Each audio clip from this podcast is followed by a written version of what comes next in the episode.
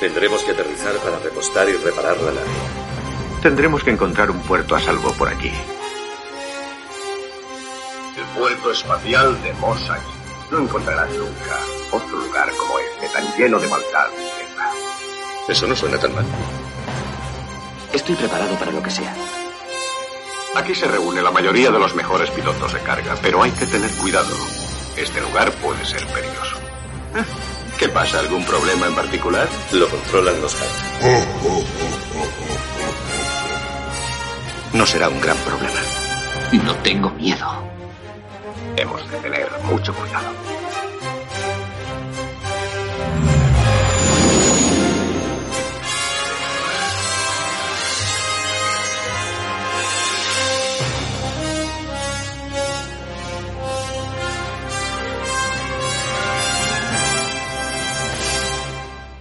Bienvenidos a La Fosa del Rancor, tu podcast de Star Wars 100% en castellano. Y aquí estamos de excursión, Paco Villa. Nos hemos venido a darle de comer al Rancor, casi. Hola, Josemi. Hola a todos, foseras y foseros. Aquí estamos en el puerto espacial de Valoria la Buena. No encontrarás un lugar tan lleno de afición. Madre mía, impresionante. Impresionante lo que tiene aquí montado. Impresionante la exposición Puerto Espacial de Juan Villa. Increíble. En Valladolid. Esto es alucinante, chavales. Y bueno, estamos aquí rodeado de piezas, de esculturas, figuras, todo una ambientación de Star Wars. Esto parece que estemos en una cantina espacial. Totalmente. Habrá fotos en el blog, habrá fotos en el blog, pasaros www.lafosadelrancor.com, ahí tenéis el artículo con las fotos. A la misma vez que el podcast, porque estamos en directo, disculpadnos en audio, o sea, estamos en este falso directo, pero que estamos grabando aquí con sonido ambiente y con gente real que está entrando sin parar, ¿vale? Y con nosotros nos acompaña, por supuesto, primeramente, no podía faltar, nuestro hombre que sabe viajar, el hombre que mira a las galaxias lejanas, Fernando, nuestro hacker, ¿cómo estás? ¿Qué tal, Josemi? ¿Qué tal, Villa? Encantado de estar con vosotros otra vez después de siempre está con vosotros. Sí. En la fosa hace mucho que no hablo, pero... Nunca te has ido. Siempre he estado ahí. A los mandos de la nave que está Fernando. Sí, aquí, estoy controlando el audio y, encantado de estar aquí. He alucinado con lo que me he encontrado. No me esperaba para nada algo así. Ya veréis las fotos. Esto es alucinante, pero alucinante. Y he venido porque, claro, no puedo dejar a estos dos viajar solos, porque no llegarían a ningún sitio, está claro. Jabalíes. Bueno, chicos, vamos a darle caña. Bueno, también nos acompaña nuestro... El hombre que nos lleva... Asesor legal. Nuestro abogado. Manuel Valera. Manuel Sendor, ¿cómo estás, Manu? Muy buenas, pues estoy flipando. Hay que decir a nuestros oyentes que hemos tenido el privilegio de tener un pase privado y es que estás dentro. La sensación de inversión, ¿verdad? Que yo como coleccionista ya valoro las piezas, las figuras. Y segundo mejor coleccionista de Regreso al Futuro de la Comunidad Valenciana. Pero es impresionante sentirte dentro, cómo está ambientado... Impresionante, no tengo palabras. Gracias por invitarme de nuevo a un tipo de evento como estos, que siempre es un placer. Hermano, queríamos sin ti, tío. Claro, no podemos estar sin ti. Es que nos sacáis del apuro siempre. Claro. Estamos encantados. Esto se respira Star Wars aquí por todas partes. Por todas partes. Así que... Os animamos a venir. A hacer la visita. Y mientras tanto, pues comienza nuestro directo, La Fosa del Rancor, en la exposición Puerto Espacial de Juan Villa. Aquí o foseas... O peleas. ¡Dale, Pacoto!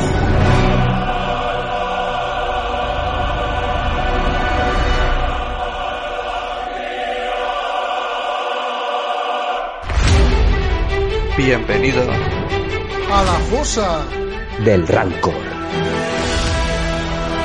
Escucharemos esta fosa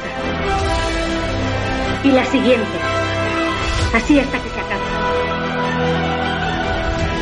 La fosa, los fans son reales.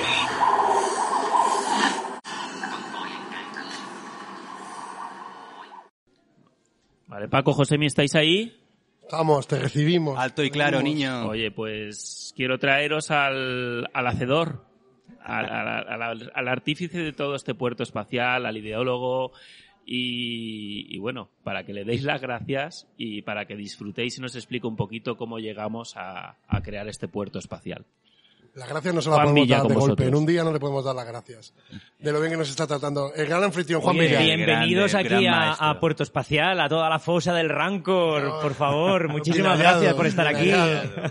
Gracias, Juan. Gracias por todo, por habernos invitado a esta pedazo de exposición que tienes en... Por ser el pedazo anfitrión que eres. Y el anfitrión que has sido. Estamos alucinando, de verdad, alucinando.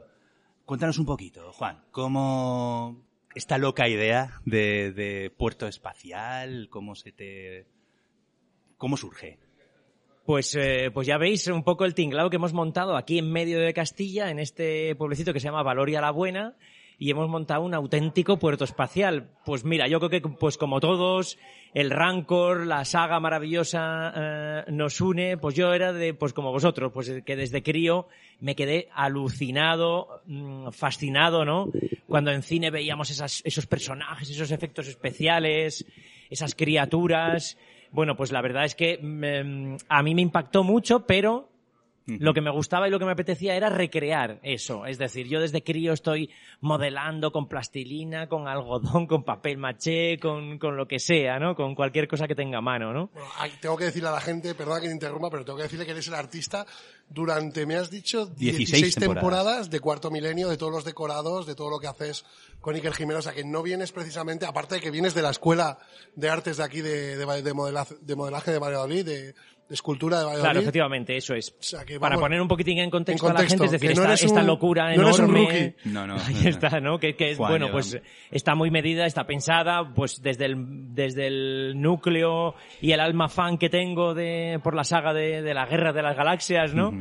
Que soy de aquellos que eran en la Guerra de las Galaxias todavía, pero detrás tengo una empresa, es decir, yo me dedico a hacer este tipo de cosas. Como bien dices, llevo sobreviviendo a Cuarto Milenio. Mis compis de la tele lo saben bien, que es un ritmo muy duro el de tele, y llevo en Cuarto Milenio pues más de 16 años trabajando.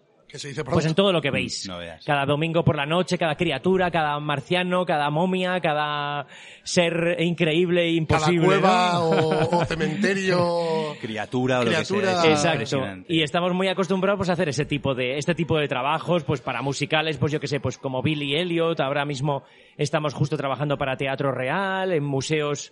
Hemos colaborado con Museo Arqueológico Nacional, con cosas muy chulas. Bueno, este tipo de cosas ya las hacemos, entonces, bueno, pues más o menos se nos da bien hacerlas, ¿no? Desde finales de los 90, ¿no? Más o menos, dedicándote a esto. Sí. Yo además tengo el taller aquí en otro pueblecito, pero bueno, estoy en esta vida rural que la verdad es que estoy disfrutando, redescubriendo, y me gusta mucho. Tengo el estudio y el trabajo y la casa en Cubillas de Santa Marta, un pueblecito muy chiquitito, y desde ahí estamos enviando figuras a todas partes. La verdad es que es un privilegio también, un poco dedicarse uno a lo que quiere y en este medio un poco más tranquilo, ¿no? Bueno, hemos tenido la suerte esta mañana de que nos enseñases el Castillo Encantado, que digamos Trigueros del Valle, sí, que ha sido un poco el anteproyecto de este, que ya se respira ese momento de magia, de tele, mucho Cuarto Milenio. No tiene nada que ver con esto, allí todo fantasía y ciencia ficción, un poco, también zona de terror, pero...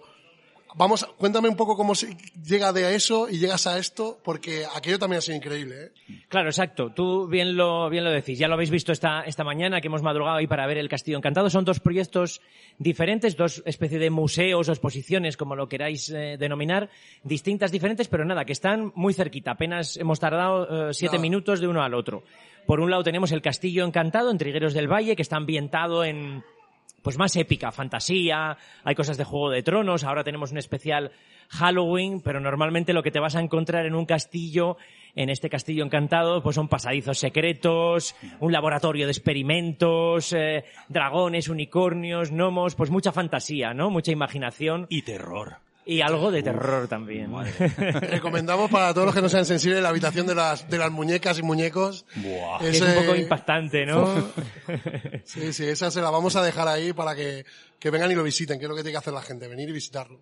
Pues efectivamente, gracias a El Castillo Encantado, porque claro, yo estoy siempre acostumbrado, aunque vivo aquí en estos pueblecitos muy chiquititos, pero siempre estamos acostumbrados a hacer grandes exposiciones. Pues nos hemos recorrido con Cuarto Milenio y con las exposiciones itinerantes pues toda España, de arriba a abajo, derecha a izquierda, ¿no?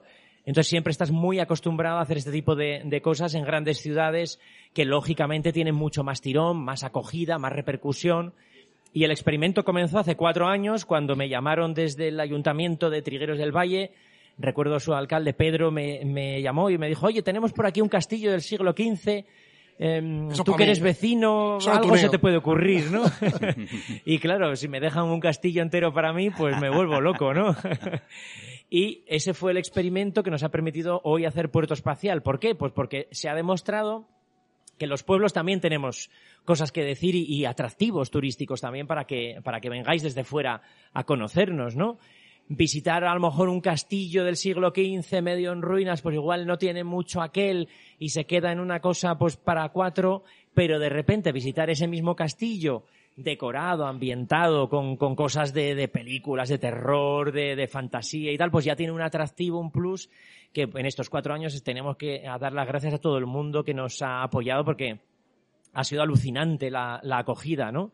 Entonces, pues gracias a eso hemos visto que hay un nicho de mercado, oye, pues que podemos trabajar en los pueblos con otro ritmo diferente, que podemos atraer al visitante.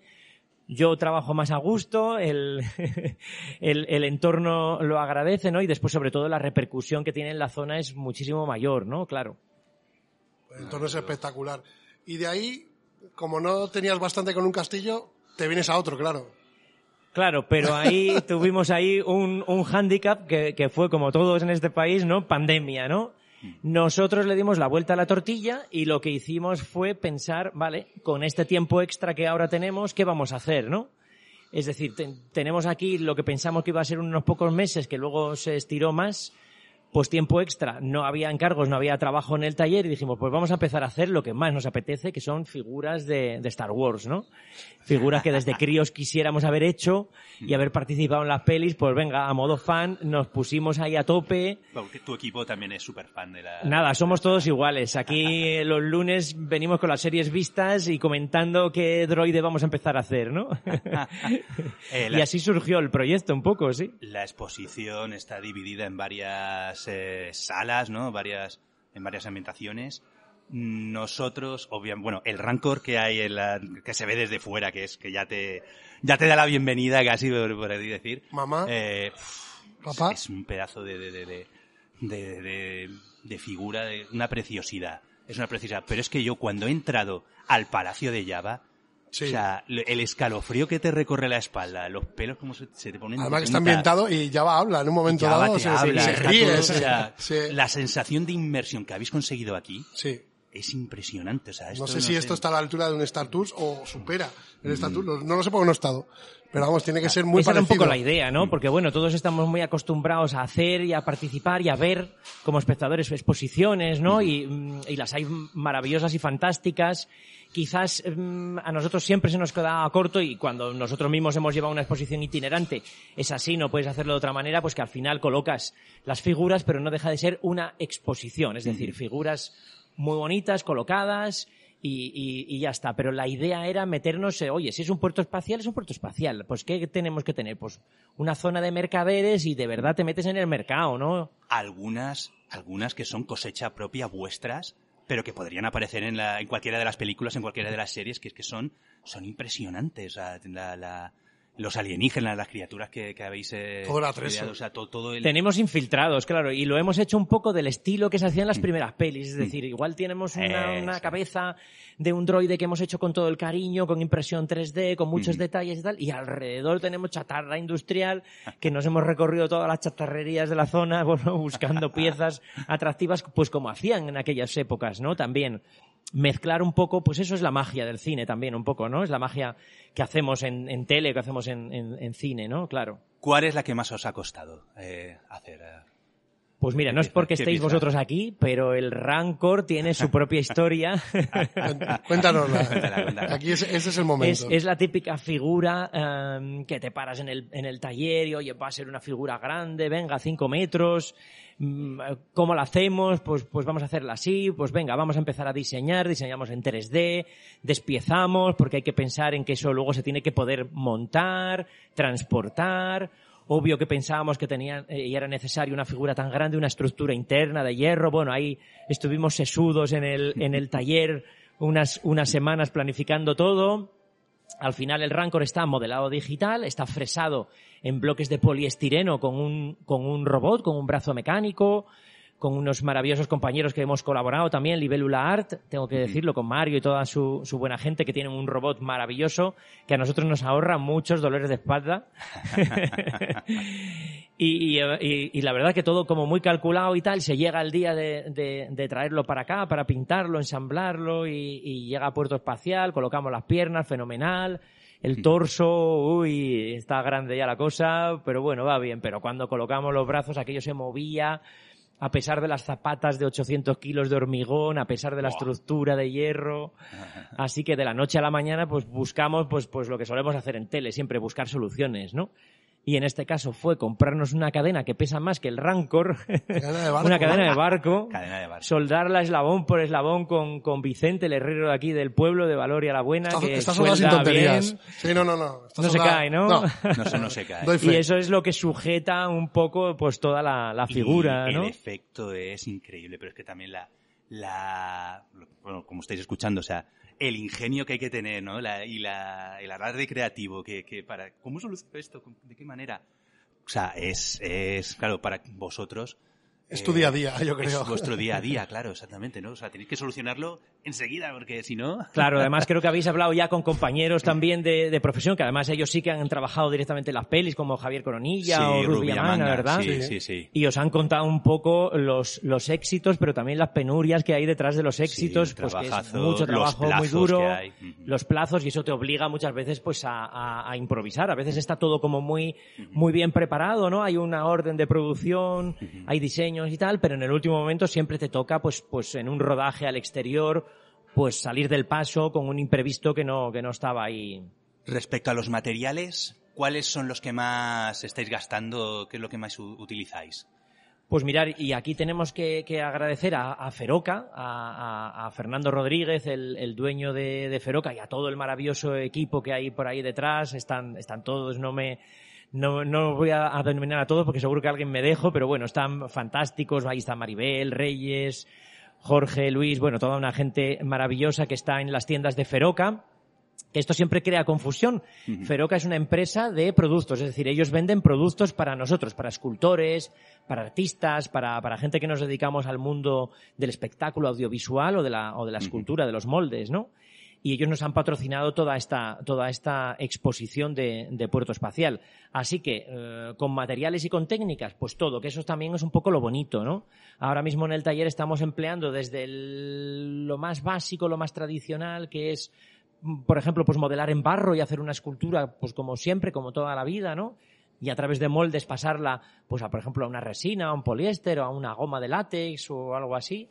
Pero utilizamos mucha tecnología. Ahora mismo en esta exposición tiene mucha tecnología. Es decir, hay mucho modelado digital que nos permite cambiar las escalas, hacerlo en grande, hacerlo en pequeño, que nos permite previsualizar una pieza compleja, como por ejemplo el Rancor que comentábamos, ¿no? O la nave de mando que tenemos en el hangar. Te quería preguntar, porque hay chavales, hay un hangar espacial con la nave de Mandalorian, pero la nueva, la que es como el caza de Grogu, ¿no? Eso es. 1, sí, que sí. Esa ha salido este año de la serie de Boba Fett y ya la tenéis aquí expuesta. O sea, es que ha sido... Es que nos venimos arriba muy rápido y el tema de ser pues tan fans, ¿no? Y de hacerlo con tanto cariño, pues yo creo que es ese, ¿no? Que ves algo y dices, oh, qué chulo sería esto para poderte hacer una foto con ello, ¿no? Para poderlo tener al lado, ¿no? Para poderlo disfrutar entre todos.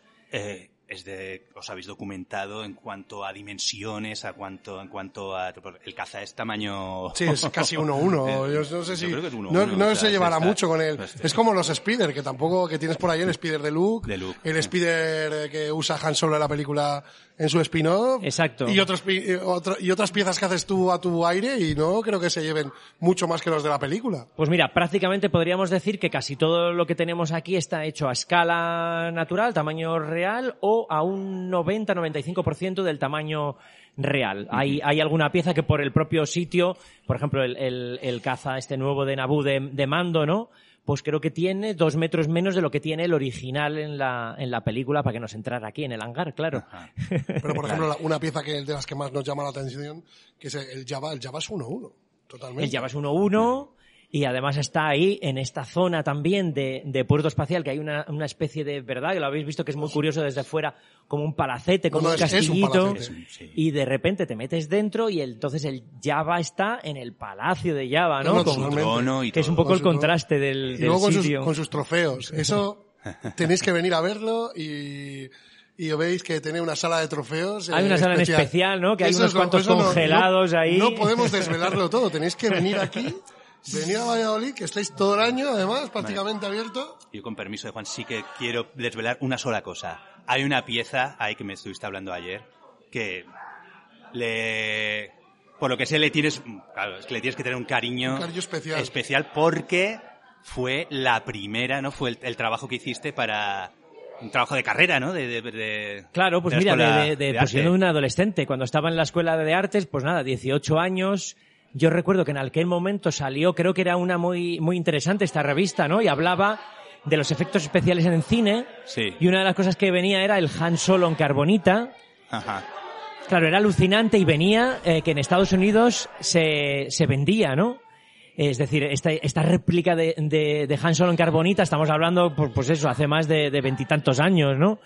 Que aquí en España no se conocía. Ahora, afortunadamente, todo este merchan ha crecido y hay una explosión y puedes casi encontrar cualquier cosa, ¿no? Es una pasada de pieza, y para haberla hecho, ¿qué sería? Los años 90, claro, principios o mediados. No había nada, ojo, y te costaba, no había internet para buscar, claro, fotografías no de Han Solo, ¿no? Tenías que estar con el VHS ahí parando. Fijándote, es una maravilla. Que la pieza tendrá, pues, ¿cuántos? 25, 30 años. Pues nada, mira, yo tengo 45, pues nada, con 18 la hice, pues y es este Han Solo en carbonita congelado, y que me apetecía tenerlo de guiño por aquí un poco, ¿no? Y así que está dentro de esta sala de prisioneros, ahí está el Han Solo que hice con 18 años, pasada, ¿no? Para cerrar un bucle, hay un círculo de... O sea que esto, como veis, me viene desde crío, siempre me ha encantado. Esto siempre me ha encantado y me ha gustado intentar recrear, ¿no? Vamos a tu faceta fan, tu faceta de fan de Star Wars. Sí. Tú creciste con la trilogía, tú eres de nuestra generación de la trilogía original, sin retoques, preedición especial del 97, pero cuando llega la edición especial del 97, las nuevas escenas de tal... ¿Cómo lo recibiste? ¿Qué pasa aquí? Bueno, pues mira, me imagino como todos. Joder, qué emoción, tal, no sé qué, ¿no? Vamos a ver, tal. Además, había escenas con Java, precisamente, sí, ¿no? Sí, sí. De escenas eliminadas que eran con el actor que originalmente se pensaba que iba a ser una especie de capo, de mafia, de mafioso, que iba a dar origen a lo que luego fue Jabba the Hutt, ¿no? Sí, sí, sí. Y se retomó y se puso ahí ese Jabba. Que estaba mal hecho, que no es el que está ahora en la versión de Disney Plus. Porque ha cambiado ya. Claro. Esa versión solo la podéis encontrar en VHS de las ediciones especiales. Eso se ha perdido ya. O sea. Sí. Pues yo creo que fue un poco sorpresa, ¿no? Porque había, pues, quizás muchas expectativas. Porque tú, como nosotros, no llegaste a ver la trilogía original en el cine, ¿no? Claro, yo nací en el 78. Claro, claro. En cine tuve oportunidad de ver la primera, la Guerra de las Galaxias, así, ajá, porque para nosotros era así en aquel momento, ¿no? La tuve oportunidad de ver en un cine de estos cines de verano, pues sí, que también, yo creo que tendríamos 16 ajá, años o algo así, ajá, aquí en Valladolid la pusieron y tal. Sí. Y entonces, claro, la emoción de verla en pantalla grande y tal fue acojonante. Además, estoy seguro que pusieron, no estaban, en aquel momento no estaba todavía remasterizada ni digitalizada, con lo cual fue la versión que se estrenó en cines original, ¿no? Sí, sí, sí. Y fue acojonante aquello. Estábamos todos como locos, ¿no? Yo creo que al día siguiente estábamos todos a modo fan con nuestras videocámaras caseras haciendo películas y con maquetas ahí poniéndoles petardos para que explotaran las naves que teníamos. Eso, ¿no? Hizo JJ ahora, sí. Mira. Sí, sí, sí. Así que, pues bueno, pues eso, un poco, mucha expectativa por el remasterizado. Con el tiempo, pues entiendes quizás que como todo lo que está pasando con la saga, ¿no? Es una carrera de fondo, ¿no? Y a veces tienen las cosas sentido más a largo plazo. Es decir, el hecho de que Lucas en aquel momento apostara por remasterizar, cuidar las ediciones, oye, a lo mejor pues con un más acierto, en aquel momento no era el tema de meter un personaje tan tan poderoso porque el CGI no estaba fuerte, no estaba bien desarrollado y se quedó un poco a medias y una sensación un poco extraña, ¿no?, para nosotros.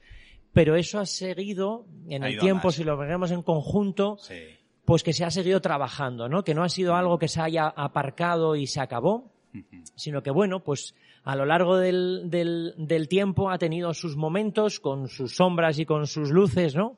Y eso sí que ha permitido que la llama siga viva hasta ahora y que cuánto de viva está, ¿no? Es lo que tú dices, ¿no? Fue un acierto, fue un acierto. Nosotros tuvimos acceso a una copia del Imperio Contraataca de cine, o sea, de la época. Y se ve que la comentamos en nuestro especial del 40 aniversario del Imperio Contraataca, y se veía que dices, menos mal, gracias George Lucas por hacer las ediciones especiales, por borrar, por limpiar, todas esas transparencias que aparecen en las naves, en las maquetas, que se nota. Claro, la nieve que cae, o sea, veíamos la película con continua nieve, sí. Es como ese grano, ¿no?, como en el 77. ¿Y cómo reciben las precuelas? Llega en 1999, episodio 1, 2002, episodio 2... Pues locos como todos, ¿no? Imagínate, algo que no habíamos visto en cine y que ahora sí podemos ir a ver en cine, ¿no? Y además que nos van a contar la historia de antes, bueno, qué pasada. Recuerdo, por ejemplo, perfectamente el póster que anunciaron, muy bueno, ese póster de Anakin con la sombra, ¿verdad? De los mejores pósters de Vader, acojonante. El tema, y vamos con un hype que decimos ahora, ¿no?, con unas expectativas acojonantes, ¿no? Pues también un poco lo mismo, ¿no? Quizás, claro, es un problema porque no somos los mismos, es decir, vamos cumpliendo años, vamos pasando y siempre nos quedamos en una zona de confort a veces, o de nostalgia, de recuerdos, de ilusión, de niñez. Era para una nueva generación. Intentar repetirlo, pues es evidente que no fue lo mismo. Es decir, es evidente que para nuestras generaciones no fue lo mismo ver esas películas. Enganchó a otras y lo mismo un poco, ¿no? En aquel momento, pues a lo mejor salíamos un poco, no sé qué. Yo creo que la carrera de Vainas en todas las veces que la vi la película, porque aún así la hemos visto un montón, yo me las he visto un montón, pero tengo que confesar que en la carrera de Vainas en algún momento se me han cerrado los ojos. ¿Qué pasa? Que a lo mejor en el momento tienes toda esa ganas, pasión, expectativas un poco, ¿no? Y claro, es un producto nuevo. Y fijaros que lo que estamos viendo, comentábamos un poco antes, ¿no?, que lo que estamos viendo es que la apuesta de Lucas en aquel momento pues fue el intentar hacer algo nuevo, diferente, fresco. Sí. Es decir, ya no era una galaxia decadente, casposa, de chatarra, de machacao. Todo usado. En su momento era más fácil de hacer. Claro. Sino que era algo nuevo, naves impecables, brillantes, escenarios muy bonitos, como el que se grabó aquí en nuestra querida Plaza de España en Sevilla, ¿no? Sí, correcto. Es decir, recrear otras partes de la galaxia, y eso sí que es verdad que amplió mucho el universo a que no todo era una chatarra espacial, ¿no? Que había más. Para hacer esas ambientaciones, George Lucas era número uno. Luego llegan las secuelas, la trilogía del episodio 7, y volvemos un poco, ¿no? Se intenta volver a eso. Y volvemos con la promesa de volver a hacerlo todo manual, como volvemos todo con la promesa de olvidar un poco ese pantallazo verde, claro, y volver un poco a hacer las cosas tangibles, lo más como posible que se permita, claro. Desde dentro parecía que el cambio, porque es verdad que las precuelas apostaron, y bendita la hora también que os digo, que apostaron por ese mundo del CGI, ese mundo de las recreaciones del ordenador, de hacerlo todo digital, porque para nosotros a nivel de industria cinematográfica supuso un salto tremendo, es decir, podemos valorar que nos haya gustado más o menos como espectadores, pero es cierto que si por algo se ha caracterizado George Lucas y la industria de Light and Magic y las empresas que han rodeado siempre estas películas, es que han supuesto un salto tecnológico acojonante, es decir, hay que decirlo, han sido hitos en la historia del cine. Muchas veces vas al cine y no te percatas y no lo ves como espectador, pero las precuelas subieron el mundo de generar gráficos por ordenador, de generar personajes enteros, ¿no? Ahí está nuestro amado Jar Jar Binks. Pero fue acojonante, es decir, poder hacer eso en ese momento fue...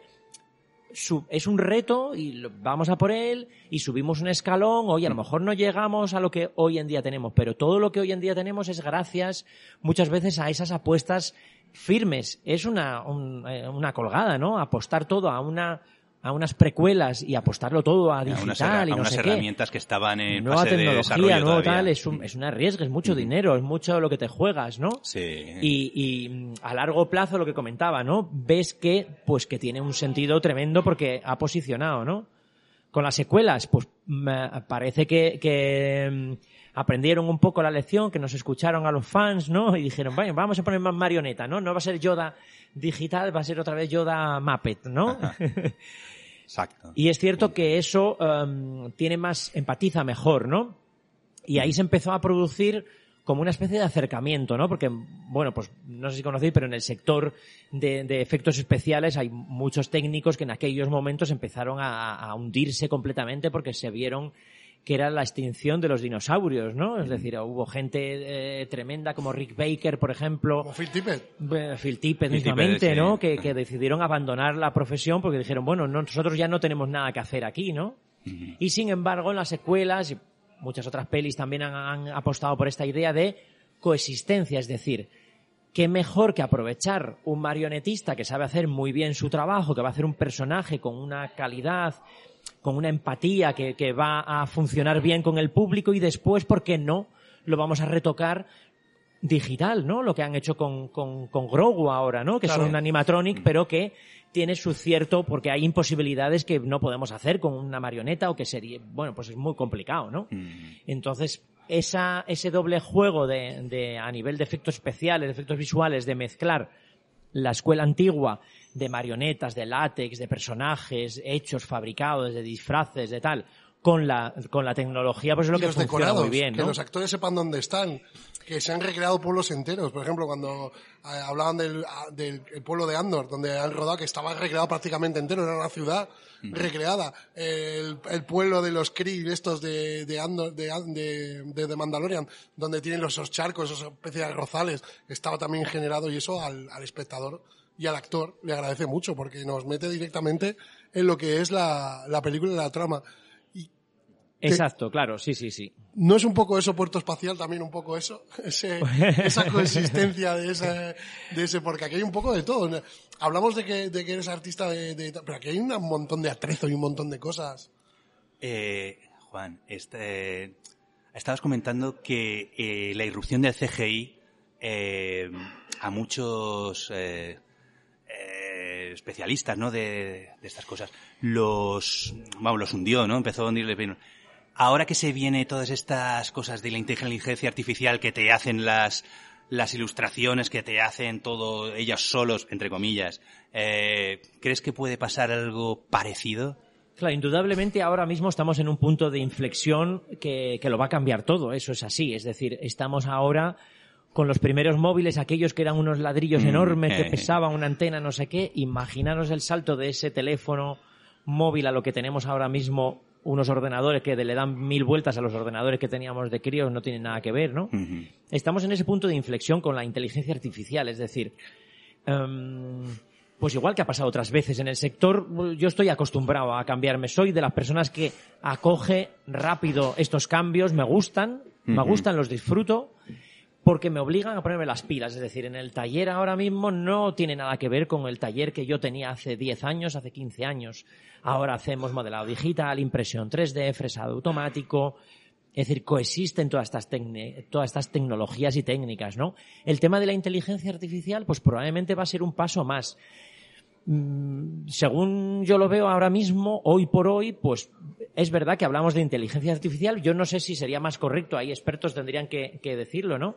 Pero no sé si sería más correcto hablar de, pues, algoritmos, de programas que simulan determinadas cosas. Es decir, tú metes una serie de parámetros y te genera, pues, esto que hemos visto, que por otro lado es maravilloso, ¿no? El Star Wars que hubiera hecho Kubrick, por ejemplo, sí, que anda por ahí rulando y es acojonante, pero esto qué bonito, ¿no? Y, es decir, que de momento es una herramienta para que nosotros utilicemos, para que nosotros nos ayude. A nivel profesional creo que sí que va a poder ayudar, porque claro, tú ya tienes una idea de lo que quieres, bueno, pues ¿qué te va a ayudar? Pues te va a ayudar a lo mejor en tiempo, en perfección de esa ilustración, de ese volumen, ¿no? De esa pieza, de esa figura.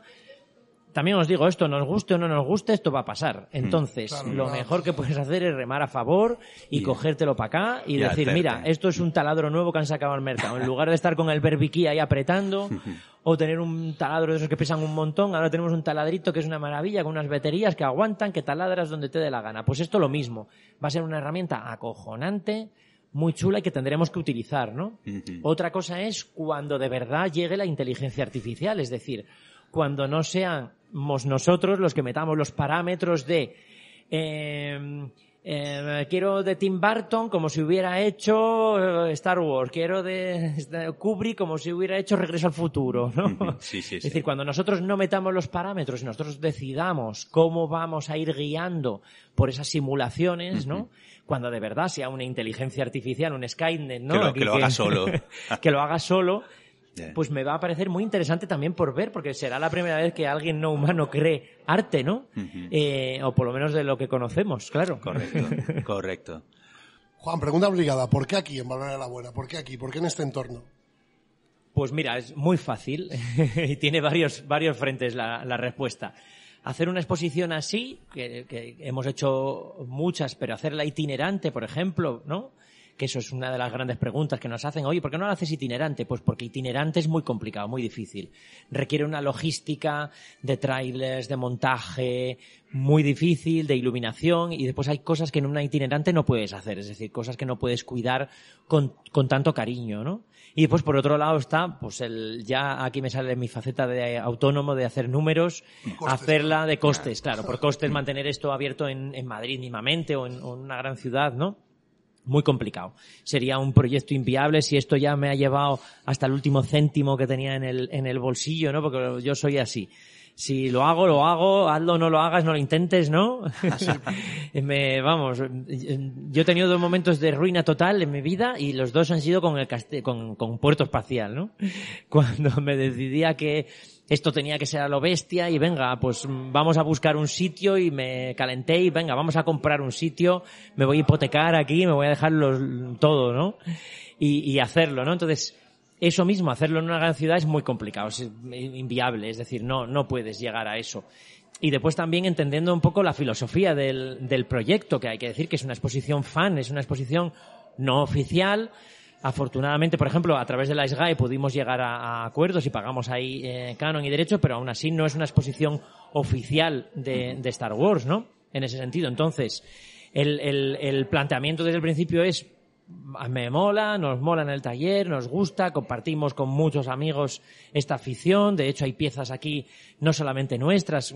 Antes os comentaba de Libélula Art, hay máscaras de Rhino Guest que conocéis todos un poco, ¿no? Sí, de Low Cost Armor. Bueno, y hay gente incluso a nivel particular que hace cosas y que nos ha regalado cosas para tener aquí en la exposición. Fin de semana pasado se vinieron unos de cosplay de mandalorianos y me regalaron un casco, ¿no? Que vamos a poner en la exposición. Bueno, ese es un poco el rollo, es decir, no está algo pensado y diseñado para ganar pasta aquí, para entendernos, ¿no? A tope y vamos a explotarlo en una gran ciudad y no sé qué. Vamos a trabajar, a hacerlo bien, a hacer un punto de encuentro de fans que nos gusta, que nos mola esto, ¿no?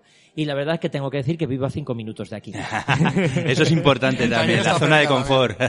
Entonces, está en bandeja, ¿no? Yo salgo por la mañana, 15 minutos antes, vengo para acá, abrimos, damos luces, empieza la magia de Puerto Espacial, ¿no?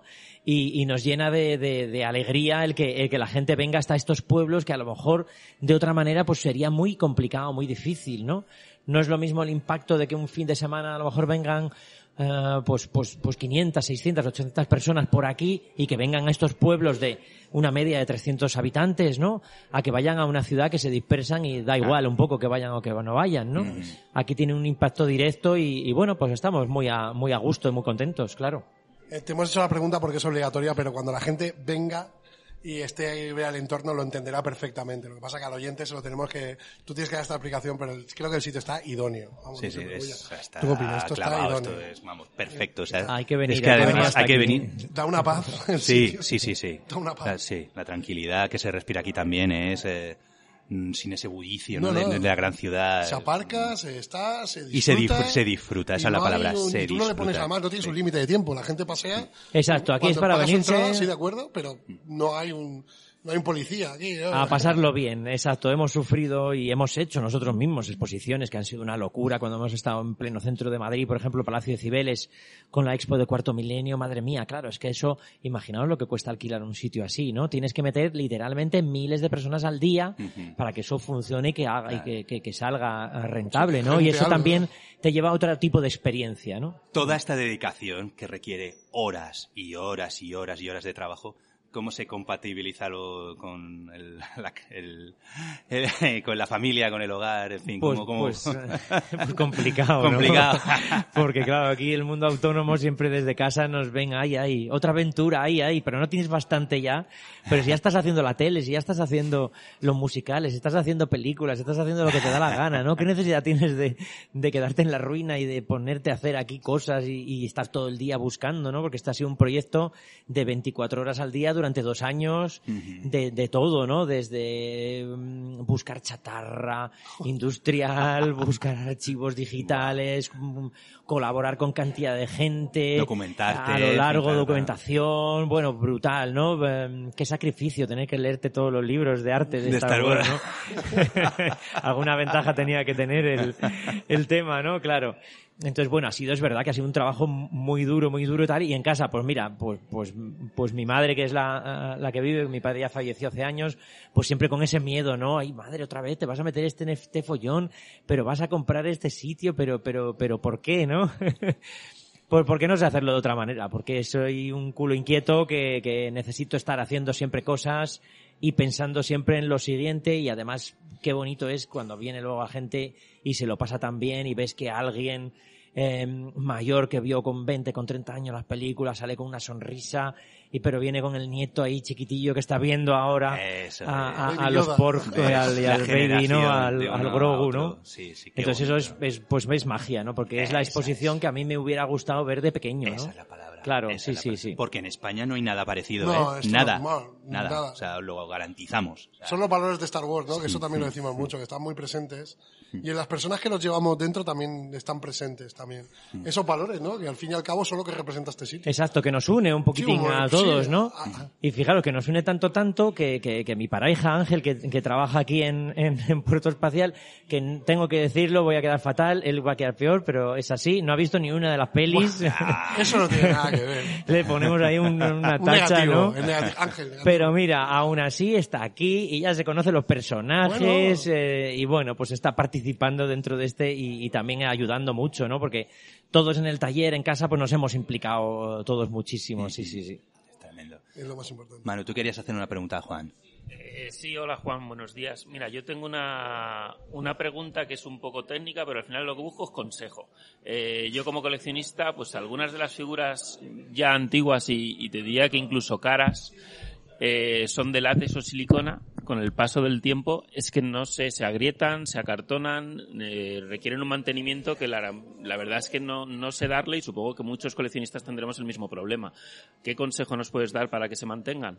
Claro, efectivamente. Pues mira, ahí las has dado. El látex, que es uno de los productos que tradicionalmente se utilizaban y utilizábamos en el mundo del cine, ¿no? Ahora ya hemos tenido un sorpaso a la silicona y veremos cómo se degrada, porque evidentemente también la silicona con el paso de los años se va a ir degradando, resecando, ¿no? Ya están apareciendo los primeros problemas en museos que tienen figuras, por ejemplo, de recreaciones de homínidos en silicona y se está empezando a resecar la silicona, pero es evidente que el látex tiene un problema específico, y es que se seca, se reseca, y sobre todo en contacto con, por ejemplo, el sol, altas temperaturas. El látex, digamos que se reseca, es un producto natural, se reseca y se empieza como a cuartear, en ocasiones también se empieza a desplazar, se vuelve gomoso, como que se empieza a fundir, a derretir, tiene esa doble vertiente, ¿no? La típica careta que teníamos de crío, la dejábamos un día en el parque ahí al sol y al día siguiente se estaba ahí como medio deshaciendo, ¿no?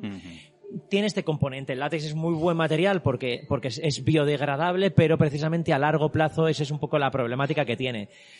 Digamos que si nos metemos a modo de restauración, es decir, que lo que queremos y lo que tenemos es una pieza hoy importante de coleccionismo, pues mirar, tenemos que seguir primero unas pautas, como si fuera un gremlin. Nada de que le dé la luz del sol directo, eso prohibidísimo absoluto. Cuanta menos luz natural le dé, también mejor. Es decir, donde mejor va a estar es en un sitio a oscuras, guardado, con un cierto relleno por dentro. Podéis utilizar un relleno, por ejemplo, de miraguano, que es lo que se utiliza para rellenar los cojines de casa, ¿no? Para que mantenga la forma y, sobre todo, le va a ayudar mucho a rehidratarse. Talco, polvos de talco. Es decir, podemos entalcarla varias veces a lo largo del año, pero con mogollón. Por dentro, por fuera, para que se rehidrate. Después ya sacudimos, limpiamos. Eso va a ayudar mucho a que la pieza vaya. Pero si queremos restaurar... pues la opción que tenemos ahora mismo es utilizar, por ejemplo, un tipo pegamento Proside o Protac que venden en Feroca, en Madrid, mezclarlo con gel de sílice. Hacemos, digamos que es una especie de pegamento específico de maquillaje, mezclado con gel de sílice conseguimos como espesarlo un poco y con eso, con esa pasta, con paciencia, con un espatulín chiquitito de restauración, podemos ir rellenando esas primeras grietas, esos primeros... zonas que se van estropeando, ¿no? Incluso por dentro, con esa misma pasta, consolidar un poquito, ¿no? Estoy convencido que hay compañeros que también ahí os pueden echar una mano. Yo sé que no sé si el mismo Reino Guest también en ocasiones le ha tocado hacer algo de restauración. Nosotros en el taller hemos restaurado y hemos restaurado, por ejemplo, los personajes originales de La Bola de Cristal. Toma. La bruja avería, los electroduendes, y tuvimos ahí la oportunidad de tenerlos de verdad, los que se utilizaron la primera temporada del programa mítico, ¿no? Y estuvimos dedicándole pues un par de meses a la restauración. Ahora además se pueden ver en Albaida, en la zona de Valencia, en un museo que hay allí, Museo Internacional del Títere de Albaida, y ahí tienen los originales restaurados por nosotros de La Bola de Cristal, la brujavería, electroduendes. No veas. Así que esos son los truquillos para restaurar, pero desgraciadamente el látex tiene este problema con el tiempo. Mm-hmm. Lo que es... Uf, no veas casi nada, es que es una enciclopedia. Podríamos estar aquí todo el santo día. ¿Qué os parece? Vamos a ir... Para ir terminando. Sí, un poquito porque... ¿Cómo ves los proyectos de Lucasfilm de ahora, que se está derivando hacia las series, Mandalorian, Boba Fett, Andor, y de lo que viene, qué es lo que más ilusión te hace como fan de Star Wars? Pues hay que decir que ahora sí, ¿no? Yo creo que todos hemos disfrutado muchísimo pues con las nuevas series, con los nuevos apuestos, con este tándem maravilloso de guionistas, directores. Es decir, yo creo que se ha retomado un poco esa esencia que hacía Lucas, que estaba implicado a todos los niveles, de todos los departamentos un poco, ¿no? No solamente eres director, sino que eres director, eres creativo, y lo que estamos viendo ahora en estas series, ¿no? Mandalorian, Andor maravillosa. Bueno, yo tengo que decir, Mandalorian lo he disfrutado, y fíjate que también hago una pequeña reflexión. Si con Grogu se hubieran pasado un pelinín más o hubiéramos detestado a ese muñeco. Es decir, es lo típico que ahora estamos en amor y que funciona fenomenal. Obvio que tenemos una sobresaturación ahora de merchant del personaje, pero si te sigues viendo la serie, está en su equilibrio, en su justa medida. Es decir, tú fuiste uno de los primeros en hacerlo. Claro, cuando salió yo no podía hacer, venga, vamos a poner una modelada ya, aquí, venga, hay que hacer, sí. ¿No? Porque lo vimos en el estreno del episodio 9, sí, en la fiesta fan, lo vimos a Grogu en su cuna, y ahora lo tienes aquí con el mandaloriano, no vamos a dar más pistas. Aquí está la escena completa ya, ¿no? De sí. Ya está el hijo con el padre. Pasaros por aquí, que de verdad merece muchísimo la pena. Juan, muchísimas gracias, de verdad, por... Quería deciros que ha pasado casi una hora de la apertura de puertas del puerto espacial y están llegando. Sí. Los visitantes. Una hora de recorrido y están apareciendo ahora los primeros que han finalizado el trayecto. Si me permitís, os traigo a uno de los primeros en salir a ver qué le ha parecido. Vale, nos pedimos, Juan, nos despedimos. Hay aquí una cola impresionante de todos. Quieren ahora sí que estamos en un puerto espacial, ¿no? Quieren dar su opinión de la exposición, que seguro que van a estar encantados. Vamos a escuchar lo que tienen que decir de la exposición de Puerto Espacial en Valoria la Buena, por Juan Villa. Juan, muchísimas gracias por todo, por habernos invitado, por estar aquí. Por esta experiencia. Esta experiencia es increíble, nos lo llevamos. Nos llevamos un amigo, también. Nos llevamos un amigo. Oye, me quedo con eso, de verdad. No habíamos coincidido un par de veces, ¿verdad? Sí, en un par de eventos así, pero muy a la carrera y no habíamos podido estar así como tan hermanados. El Rancor nos va a unir, Puerto Espacial nos va a unir, y de verdad que os agradezco muchísimo todo vuestro apoyo y el estar hoy aquí, que sé que venís desde lejos, ¿no? Así que la fuerza os acompañe, siempre. Siempre. Siempre, señoras y señores, Juan Villa en la Fosa del Rancor.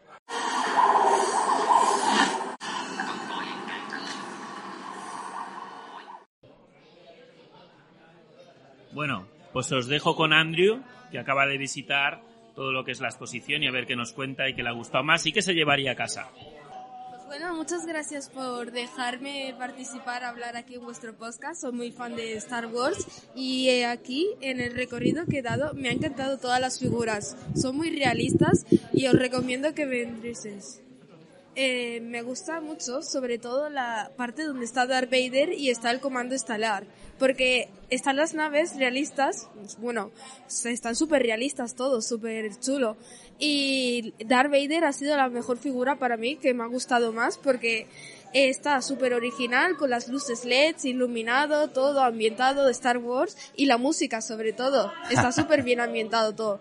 Aparte, en el exterior hay muchas figuras muy chulas que se han visto en las pelis, son muy famosas y me ha encantado todo. Entonces, bueno, tú eres se te ve por tu juventud, tú, de Star Wars, ¿con qué película la has descubierto? ¿Te lo ponían tus padres o las has descubierto ahora con las películas de los episodios 7, 8 y 9? Pues bueno, yo cuando era más pequeño, pues mi padre también le gustaba, bueno, también le gusta ahora, también sí, le gusta mucho. Le gustaba Star Wars y yo primero vi las películas antiguas de Star Wars. La trilogía original. Ajá. Sí, las versiones originales. Y bueno, luego, claro, cuando se anunciaba alguna película de Star Wars por la tele, para ver en cines, yo siempre iba a ver las pelis porque me encanta Star Wars, soy muy fan. Bueno, y encima eres un imperial, por lo que veo, ¿eh? Que lo que más te ha gustado, Darth Vader, ¿eh? Sí. Claro. Kylo Ren no tanto. ¿Kylo Ren no te gusta tanto? Bueno, también está bien, pero sobre todo me ha gustado más Darth Vader. Es que es mucho Vader. ¿Y qué te ha gustado más, Andor o The Mandalorian? The Mandalorian. Claro que sí. ¿Qué pieza es la que más te llevarías a tu casa? ¿Qué dices? Esto me gustaría mucho tenerlo en casa. Aparte del Darth Vader. Aparte de la figura de Darth Vader. Vale, pues aparte de Darth Vader, pues a ver, me gustaría llevarme una nave a casa. ¿La nave? Sí, una nave de Star Wars, tipo llevármela y ponérmela como en la cama. ¡Qué grande!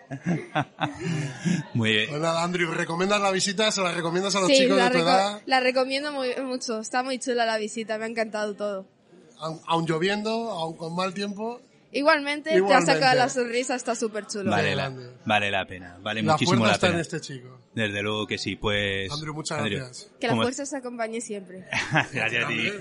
Sigue soñando con galaxias lejanas, que la fuerza te acompañe. Igualmente. Siempre.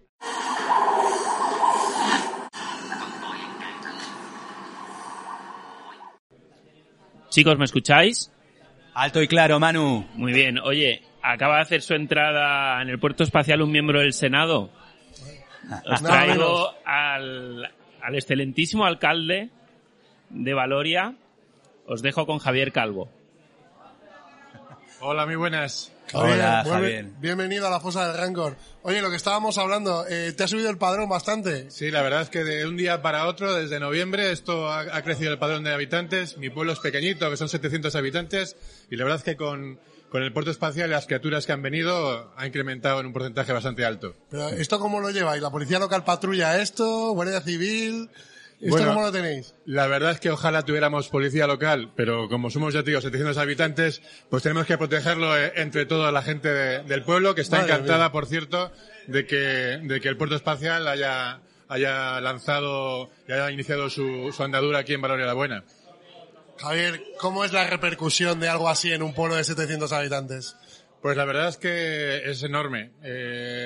La hostelería está encantada. Antes tenemos tres restaurantes que están llenos los fines de semana y esperemos que el resto de las semanas también estén llenas. Y ese lleno en los restaurantes repercute en el empleo y repercute en las industrias locales agroalimentarias como productoras de queso, de vino, de pan. La verdad es que es una alegría que haya arrancado el puerto espacial, gracias a Juan Villa aquí en Valoria la Buena, y encantados, y esperemos que esto siga siga aumentando, creciendo y nosotros por nuestra parte, por parte del Ayuntamiento de Valoria la Buena y del pueblo, pues haremos todo lo posible para que eso sea.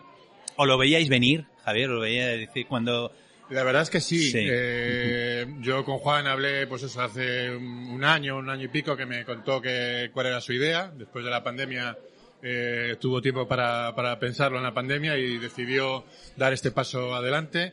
Y la verdad es que sí que esperábamos este boom de visitas, porque tenemos el caso de Trigueros del Valle aquí al lado y lo conozco de primera mano. Entonces la verdad es que lo veníamos venir y estábamos, entre comillas, preparados porque tenemos más hostelería que el otro pueblo y la verdad es que estábamos deseándolo. ¿El alcalde es fan de Star Wars? Pues la verdad es que nací con... Yo recuerdo ver la primera Guerra de las Galaxias en el cine. ¿Aquella? Y, 77. Aquella, la 3, no, era la 4, la 4. La 4 que la primera, sí. Y la verdad es que sí, me gusta. No soy un friki, un fan enfervecido, pero vamos, cuando puedo ver una película, una nueva o una secuela o una saga distinta, la verdad es que me gusta y sí que lo soy, sí. Cuando reconoces alguna pieza de las que hay aquí, ¿qué sientes? ¿Ves a 3PO o ves, no quiero decir muchas, pues la ambientación que hay, que es... Algo se mueve dentro, es decir, yo creo que ese recuerdo de la niñez, de la juventud, de la adolescencia, lo tienes tan interiorizado que al ver algo que es familiar... te gusta y no sé, algo surge de tu interior que te hace ser un poco más feliz. ¿Qué te dicen los vecinos? Pues los vecinos están encantados también. Tenemos el inconveniente o la suerte, según lo mires, de que no está en el centro del pueblo el puerto espacial y no genera molestias, pero sí genera beneficios. Entonces, la gente mayor no sabe realmente lo que es, te dicen eso que han puesto ahí, pero vamos, la gente, sí. La gente joven sí que sabe lo que es y sí que le gusta, y la verdad es que ven algún personaje disfrazado por las calles que van a tomar un café o a comer y les choca, la verdad es que les choca y bastante, pero bueno. Es algo positivo y nadie se ha quejado. O sea, que Puerto Espacial os ha puesto un poco en el mapa. El Puerto Espacial os ha puesto en el mapa. La verdad es que sí. Gracias a Dios. Tanta nave aterrizando y tanta nave despagando que ya la gente se ha quedado con el nombre de Valoria y esperemos que siga así, que la gente, aparte de visitar el Puerto Espacial, visite los otros recursos turísticos del municipio, y en eso estamos trabajando para hacer algo que cuando la gente venga a ver el puerto, pues también se acerque a Valoria y vea el resto de recursos. Que tomen nota los alcaldes de España, que es así, creo, como tiene que ser el pensamiento. No hay que dejarse pensar por el bien común. Y... La verdad es que es así, es decir, a que le vaya bien a alguien del pueblo significa que le va bien al resto, porque queramos o no estamos unidos. O sea, es una simbiosis que ayuda a que la persona que el del bar contrate más gente, que el de la quesería tal, que el del vino haga más visitas, que entonces bueno. Yo creo que si le va bien a alguien, le va bien a todos. Qué bueno. Es así. Vamos, es así, no, desde luego, esto se ha convertido, o sea, lo veis, es un punto, es un reclamo impresionante. No pensaba yo, o sea, hay muchísima gente viniendo. Sí, estamos no lo esperábamos, pero cuando Juan nos dijo, no, si están las agendas, muchos días están las agendas llenas. Porque es un flujo de gente constante, ¿no? El que sí, la gente... Ayer hablando con un dueño de un bar, pues eso me decía. Dice, fui a pedir para reservar para el día 16, para tal. Y dice, no, lo siento, pero no... lo tengo lleno por la gente del Puerto Espacial. Y esto ahora es solamente viernes a domingo. Sí. A partir del horario de verano son todos los días. O sea que... Y ya se puede quedar la gente a cenar. O sea, la verdad es que es un puntazo y el aterrizaje de este puerto no va a venir muy bien a Valoria y a este pueblillo de 700 habitantes que sin duda quiere estar estar en el mapa y que podamos seguir viviendo, manteniendo servicios con los habitantes que somos. Muy buen pueblo, buen alcalde, buena gente. Nosotros encantados de estar por aquí. Nos han recibido, desde luego, nos han tratado maravillosamente bien, ¿eh? Nuestro eslogan ya lo dice. Valoria la Buena, su nombre lo dice todo. Así es que... Valoria la Buena la quitaron, yo creo. La mala la cerraron. Ya no existe. La bombardeó el imperio.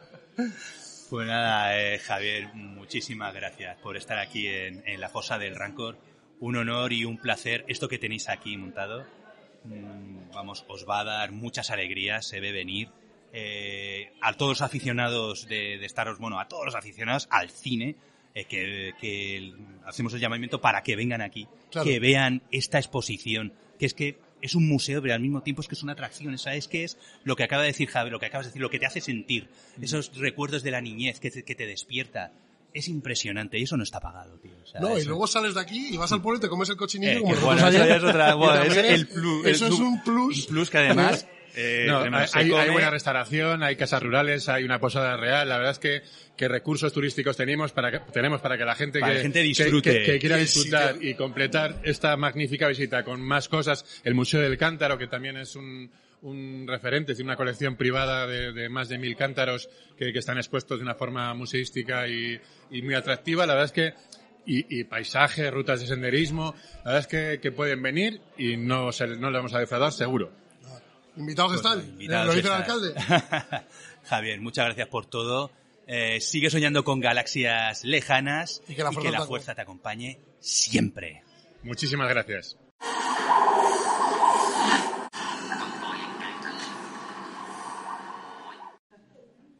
Venga, mano, ¿quién tienes por ahí? Pues mira, me he encontrado con gente que viene de galaxias tan lejanas como venimos nosotros. Os dejo con Miguel, que viene desde Málaga.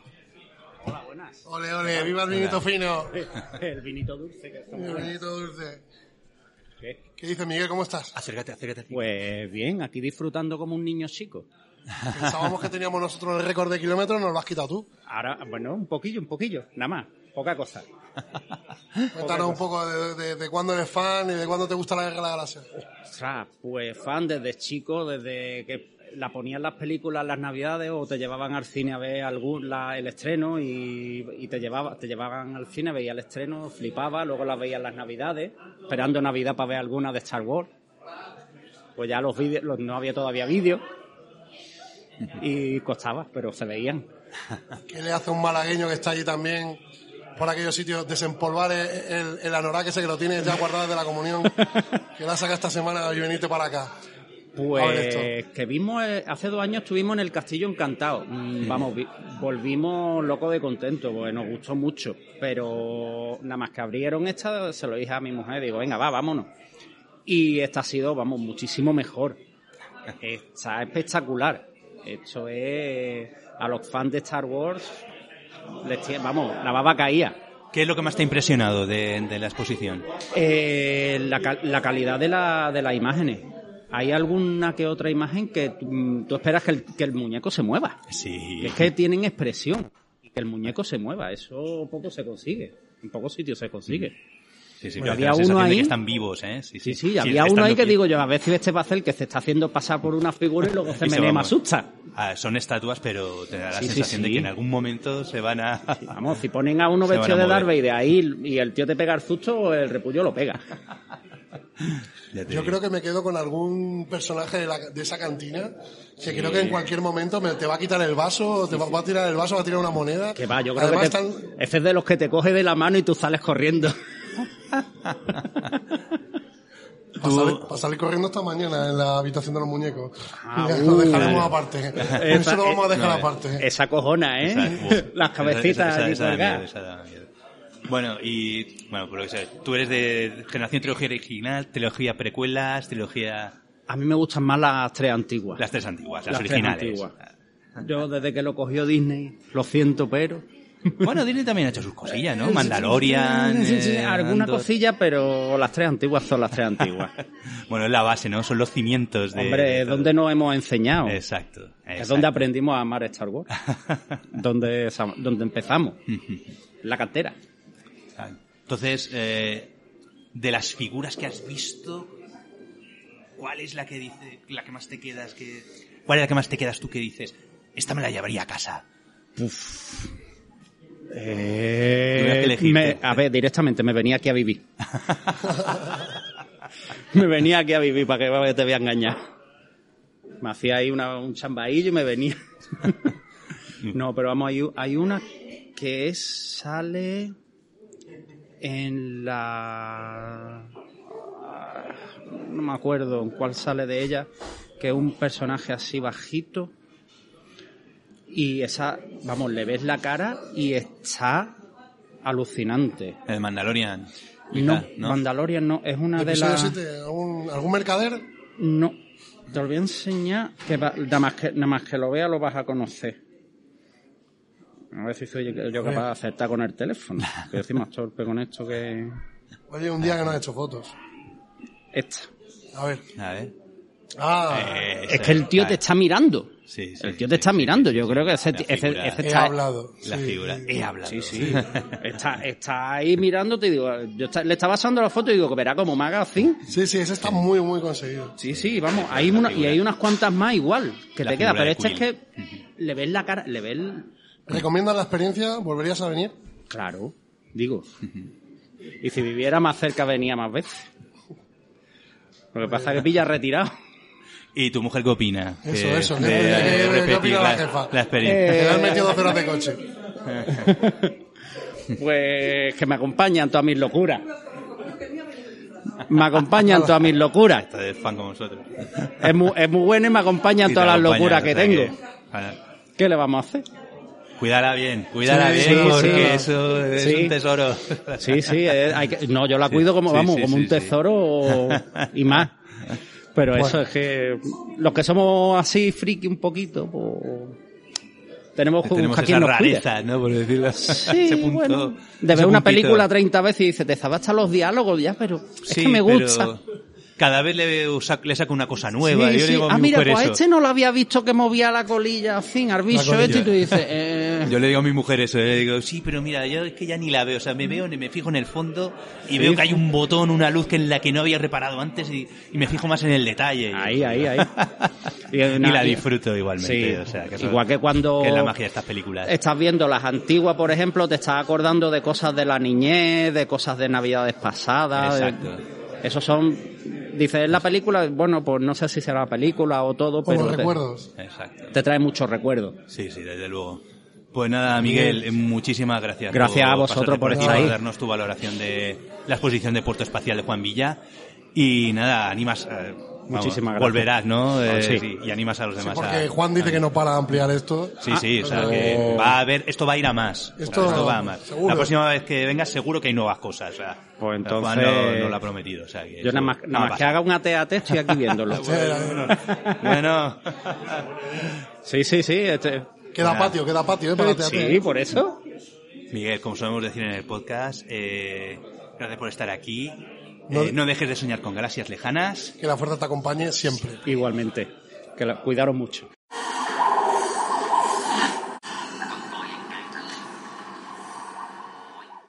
Josemi. Sí. Paco. Si os digo Carlos, igual os quedáis como una persona más. Pero si os digo Chanqui... Bueno... Digo Real Fan. Sí. Chanqui se ha acercado desde Lugo a visitar el puerto espacial. No somos dignos. Os dejo con Chanqui. No somos dignos. Chanqui, ¿qué tal? Bienvenido a la Fosa del Rancor. Gracias. Y primero, sí sois bien recibidos, sí os lo merecéis. El esfuerzo merece la pena por el puerto, sin duda, y la fosa. Los fans son reales, joder. Sí. Bueno. Tenía que decirlo. Teniendo el micro delante y teniéndoos delante a vosotros, a Fernando, a Paco, a Josemi, a Manuel... Es muy grande estar aquí, de verdad. Sí, grande es tenerte aquí con nosotros en este... Bueno, en este directo... Falso directo, en familia. Pero en familia, exactamente. Y disfrutando de la exposición de Puerto Espacial. ¿Ya has visto toda? ¿Has hecho recorrido? Creo que voy a repetir antes de marcharnos de vuelta para casa. No. Porque he mandado fotos a mi hermana y me dice que se ve un Porsche en la foto y no lo he visto. Y tengo que buscarlo. Hay que buscar el Porsche. Los seagulls le han encantado a mi hermana, por cierto, muy cookies. Pues, Chanqui, cuéntanos, tío, ¿qué es lo que más te ha impresionado de esta exposición? ¿De la exposición? Pues mira, lo estaba pensando mientras hacía una foto en el hangar. Hablabais en el podcast de Andor de cómo se trató todo el tema de las oficinas, de sentir real todo, de sentir que era práctico. Y yo en esta exposición sentí algo parecido. Está tan bien planteado que parece que podrías tocarlo y que funcionara. Está muy bien, la verdad es que muy bien. Sí. ¿Cómo te despiertan esos sentimientos de a veces que dices, joder, hostia, vuelvo a ser un niño? Totalmente. Di un par de saltos cuando entré en el hangar, cuando vimos a Darth Vader, se te llena, no sé, el pecho de algo, de alegría. La sala del hangar, la sala del Palacio de Java, la sala, es que es todo. La cantina que hay creado. La cantina. Es increíble. Y hasta desde que mi chavala flipó con el ET. Es acojonante. No, está muy bien planteada. Y me quedé con la copla, ahora al salir, el busto de Darth Revan, porque el resto prácticamente no conozco a nadie, pero el busto de Darth Revan también, claro. Sí, pero después sí. Hay los alienígenas que no encajan. Es que son difíciles de... Sí, pero lo de Darth Revan, la chavala me dijo, ¿qué viste? Kylo Ren, y yo, no, Kylo Ren me gustó y tal, pero... Está basado en Kylo... Sí, la máscara. Kylo Ren se basa en la máscara de Darth Revan. Sí, o sea, que no iba mal encaminada. Mal encaminada, no, desde luego. Te hago una pregunta difícil. A ver, pregunta, dispara. ¿Qué es Star Wars para ti? Para mí... Mi infancia, mis recuerdos, lo son todo. Yo como dice el Mega, los valores que tengo en parte son culpa de Star Wars, culpa de ese tipo de dibujos que yo veía de pequeño, pero sobre todo Star Wars porque fue lo que machacaba y así iría también. Entonces, es que a día de hoy cuando me enfado por culpa de Star Wars pienso, cálmate, porque si te enfadas, deja salir la bestia, deja salir el lado oscuro y no hay vuelta atrás. Y cuando siento ese rollo de me voy a enfadar, voy a matar a alguien, es decir, no, eso es lo que quería decirle yo a Luke, tío. Si empiezas a matar, ya te da igual, asesinas a todo el mundo. Y eso es Star Wars para mí. Qué grande. Desde luego. A él le preguntas difíciles que este viene con los deberes hechos. No, yo os hablo, preguntáis desde el corazón, respondo desde el corazón. Siempre. Desde luego. Te lo pregunto desde el corazón. Tú eres de la generación trilogía original, precuelas... Trilogía original. Las precuelas me ayudaron también. Te ayudaron también, lo viviste como nosotros. Sí, yo estaba todavía enganchado a Star Wars, pero las precuelas me pillaron con casi 18 años, pero eran 18 años como tener 15. Y fue volver a ser niño, y ahí dije yo, Star Wars ahora es de por vida. Y eso que tienen sus cosas las precuelas, pero... Sí. Les reconozco el mérito de volver a enamorarme profundamente de Star Wars. Okay. Llevas una sudadera del episodio 8, luego porque también. Porque de las tres es la que más me toca la fibra, sobre todo por el tema... A ver, es que para mí, por ejemplo, el episodio 7 le falta ese rollo de filosofía, de ese maestro que te aporte algo de la fuerza. Sí. Rian Johnson, al menos, le intenta explicar a Rey... No es nuestra, no es de ellos, existe por todo el planeta, por toda la galaxia, por todo el universo. Y eso a mí me llegó muy hondo. Entonces, Rian Johnson. Lo siento, JJ. Somos lo que ellos alcanzan. Esa es la carga de todo profesor, de todo maestro. Sí, ¿no? Es tremendo. Es que esas escenas te conmueven. Exactamente. Yo soy un poco la fibra que me toca. Igual que hay gente que le gusta más naves espaciales o rollo imperial, a mí me toca la fibra que me hablen de la fuerza de una manera un poco más... Filosófica, ¿no? Y más, sí. ¿Verdad? No... Así que no sea un superpoder. Que no. Exacto. Es lo bonito de la fuerza. No son superhéroes que tienen radiación y ahora tengo poderes. Eso es lo bonito de Star Wars. ¿Qué te ha parecido Andor? Uf. Te lo digo todo con el buff. Sí. Voy a decir una cosa en directo, porque hay mucha gente que ama Rogue One, a mí me gusta, pero no la amo, como la amáis vosotros, por ejemplo. Sí, nosotros la amamos. Pero de todo lo que hay en Rogue One, lo único que me había impactado de verdad es el tono de misterio que habían dado a Andor. Cuando supe que había serie de Andor dije, vale. Cuando acabó la serie dije, sí. O sea, lo explico así bien. Perfectamente, porque explicado, sí señor. La serie empieza con un vale y termina con un... Sí, rotundo. Yo le pongo una pega a los tres primeros episodios. Sí, la lentitud, me imagino. No, que el momento más cumbre me lo comí en el tráiler. Que es el diálogo entre Lucen y Andor. Bueno, pero no desmerece la serie. No. La serie la recomiendas. Bueno, porque de The Mandalorian imagino que... Esperando la tercera, ¿no? Ya. Marzo, ¿no? El 1 de marzo, ¿no? Sí. Y bueno, tenemos el Bad Batch, para los que les gustan más los dibujos animados.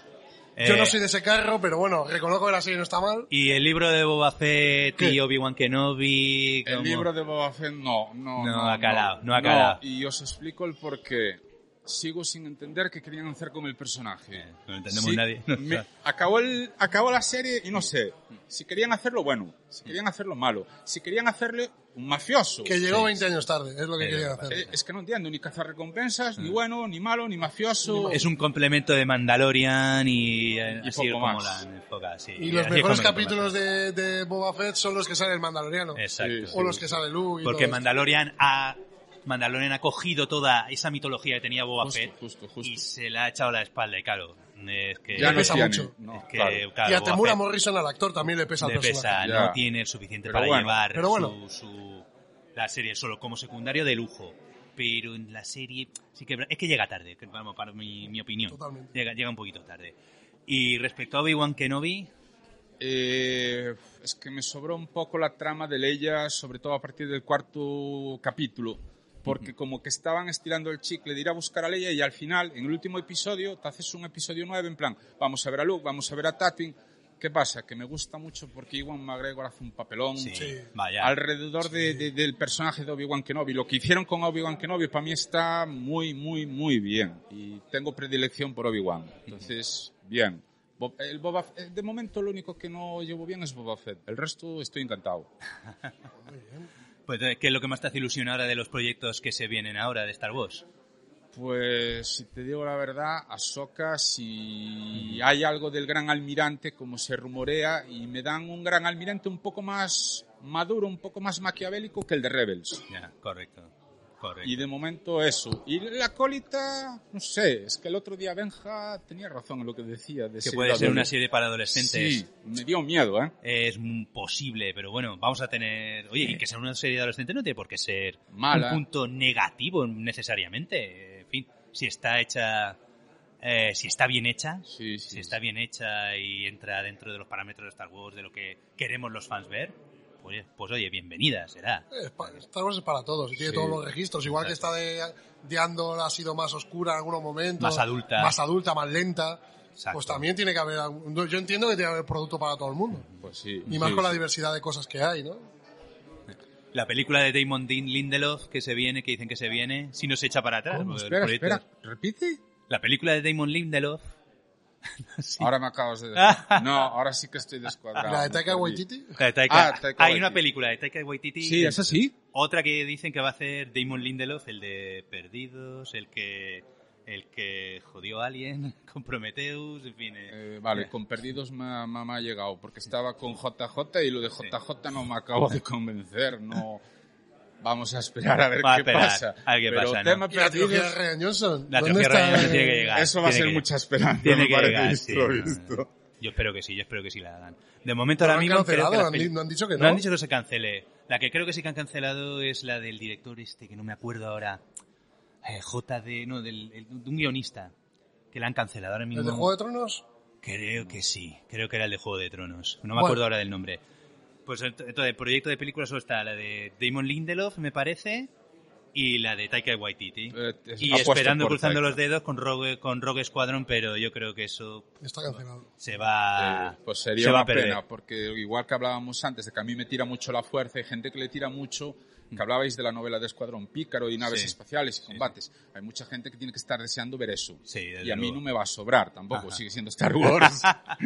Se puede hacer una muy buena película de Rogue Squadron, ¿eh? O una serie, se puede hacer pero perfectamente con un equipo. Lo que pasa que no sé si todos los proyectos que se anunciaron verán la luz. Es que el primer de 23 que anunciaron, cuando anunciaron a Ahsoka, Lando y todo eso, pareció más humo, visto lo visto ahora, ¿no? Volviendo a Puerto Espacial, Chanqui, ¿qué es lo que te llevarías que dices, me lo cojo y me lo llevo a mi casa? Y ya. Aparte del busto de Darth Revan, ¿tienes sitio para el Rancor? No, ni aunque lo quisiera. No sé. Algo así que te gustaría... Es que he visto muchos cascos muy chulos. Muchos cascos de mandalorianos, ¿eh? Sí. Me quedaría con algún casco. Sí, ¿verdad? Sí, yo también. Yo también me han encantado los cascos. Bueno, muchas piezas que hay aquí, pero los cascos mandalorianos están pintados con un gusto tremendo. Bueno, y el mural de sables tampoco estaría mal. ¿Cuál? El mural de sables tampoco estaría mal. El mural con los sables. El mural. Sí. Tremendo, precioso también. Pues has elegido sabiamente. Vale. Como dicen en otra franquicia hermana de Star Wars. Chanqui, un placer. A vosotros. Y gracias por el trabajo, a todos los que estáis aquí, a los que no vienen. Y de verdad, de corazón, gracias, gracias y gracias. No, gracias a ti por apoyarnos en todo momento, por estar ahí siempre, aguantarnos nuestras locuras. Yo a los directos aún trabajando, yo me apunto. Fosero de corazón, de pro que nos sigue desde hace mucho tiempo. Muchas gracias por todo. No dejes de soñar con galaxias lejanas. Que la fuerza te acompañe siempre. Gracias.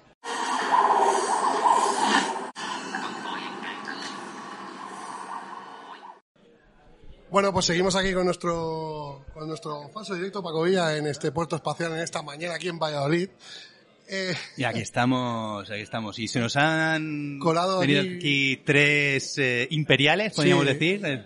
¿Embarazosos contratos imperiales?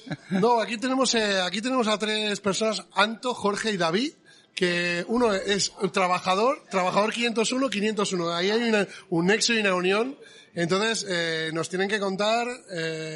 bueno, Anton, empiezas tú porque... Hola, ¿qué tal? ¿Quién te mete en esta locura? ¿Aquí cómo se curra? ¿Qué ha pasado? Pues aquí... Cuéntanos cosas. Nada, esto es locura total. Acércate al micro. Locura total. Nada, aquí es proponer. O sea, Juan a lo mejor tiene un día una idea y decir, bueno, ¿por qué no nos metemos ahí en el ajo para hacer algo así, algo un poquito explosivo, un poquito fuerte? Agua. Y nada, pues pensando, dice, bueno, pues también un poquitín en tiempos de pandemia y demás así, pues que bueno, pues que estaban las cosillas un poco más tal, pues dice, ¿por qué no proponemos y hacemos aquí un poquitín? Empezamos a hacer figurillas de todo así, un poquitín de otros planetas, de otras galaxias, conocidas un poquitín así de algunas películas. Y nada, y ahí pues bueno, se propone hoy, ¿no? El taller y nada, y darlo caña a todos. Bendita locura, ¿no? Con ello. Maravillosa locura, ¿no? Sí. Y además, bueno, nosotros, claro, que nos hemos criado un poquitín, pues, con este tipo de, bueno, de películas, o que nos ha gustado siempre la ciencia ficción, la magia, todo el tema este de las películas, pues, bueno, pues emocionados totalmente. Yo, para mí, pues, ha sido, vamos... Horas de trabajo. Horas muchísimas. Horas muchas. Muchas horas de trabajo... Mucho esfuerzo, pero bueno. Se recompensa con lo que te dice la gente, porque tu alcalde está, vamos, el alcalde de aquí está que tira cohetes. Totalmente, vamos. Ahora, a día de hoy, lo que nos gusta es eso, que a la gente lo vea, que lo disfrute y es muy satisfactorio, pues eso, que la gente lo vea y diga, pues... ¿La pieza que más satisfacción te ha producido trabajar? ¿Y la que menos? ¿Y la que menos? Bueno, pues una de las fuertes, la que más así, cuando hicimos Java. Ajá. Pero, por ejemplo, porque a mí Java ha sido de mis personajes favoritos, por ejemplo. Y yo hasta de pequeño tenía hecha hasta una figurilla de él o intentaba hacerlo, o sea, para mí así. Y es así, la que menos, pues es que no sé, es que cada una de ellas tiene su... Bueno, la que más ha costado, la que más esfuerzo le habéis tenido que invertir. Pues, bueno, esfuerzo así por tamaño y por tal, la nave grande de fuera. El ala X. El ala X, así. Sí. Esa muy satisfactoria, pero... Es que pero bueno, ha llevado tiempo, mucho esfuerzo, claro. Eso hay que meter a los oyentes en contexto, y es que es una nave casi 1-1, ¿no? Diría yo, si no es 1-1 tiene que ser... Sí, casi. O sea, prácticamente sí. La X, tamaño natural, y si no, le falta poco. No creo que sea más pequeña que la que está en Francia, en el Star Tours, no creo, ¿eh? O sea, creo que está... No, esta yo creo que ahí, vamos, unos centímetros le faltan para que sea la escala 1-1. Bueno, Jorge, cuéntanos un poco qué es ser... empleado de aquí o de trabajar aquí y ser de la 501. ¿Cómo llevas lo del fan?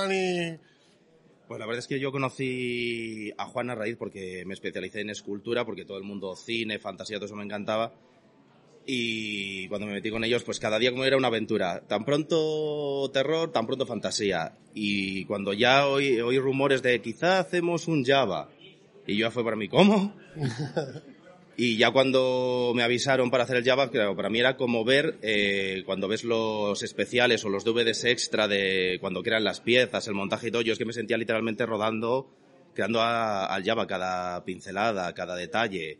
ahora le metemos el ojo, ahora incluso te fijas en detalles, que dices, no, si tiene ventosas por aquí, pues ni me había fijado que tenía ventosas. Pues yo no sé si está mejor que el original, Paco Villa. Sí, sí, sí, el detalle es increíble, increíble. Mejor que el que hicieron en el 83, yo creo que sí. Yo también lo creo. De hecho, fui el que le añadí el tatuaje porque no lo sabían que ya tenía el tatuaje de la marca del Clan Hat. Lo lleva bien claro, sí, está recogido.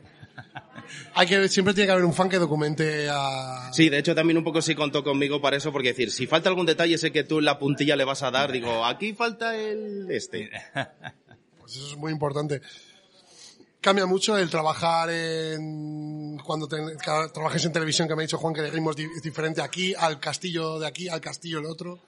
¿Los ritmos de trabajo han sido diferentes? Yo sí que es cierto que estaba en cosas muy puntuales, pero sí, es una presión que se nota de que tienes que ir corriendo, tienes que trabajar, sí que notas un poco esa presión de... No le puedes echar el cariño que le puedes echar, decir, venga, aquí esta textura o esta suciedad, tal, es muy... Estamos hablando en plata con el culo apretado. Sí. Entonces hay que salir un poco, venga, vamos a dejarlo lo mejor posible visualmente. Estás hablando de la televisión, porque aquí cariño sí hay. ¿Eh? Sí, aquí cariño, sí, aquí cariño todo el que se pueda meter, todo el que se pueda meter, sí, desde luego. Porque ahí no falta detalle, porque es que nos centramos mucho en las piezas y en todos los maniquíes o todas las piezas reproducidas, pero el atrezo, lo que envuelve el castillo, de hecho, también está cuidado. David y yo y otros compañeros lo comentamos porque a veces tenemos mucho ojo crítico, por ejemplo, con nuestros trajes ya decimos, a ver tal. Y sí que es cierto, digo, a ver si vemos alguna pega. ¿Se pueden ver? Sí.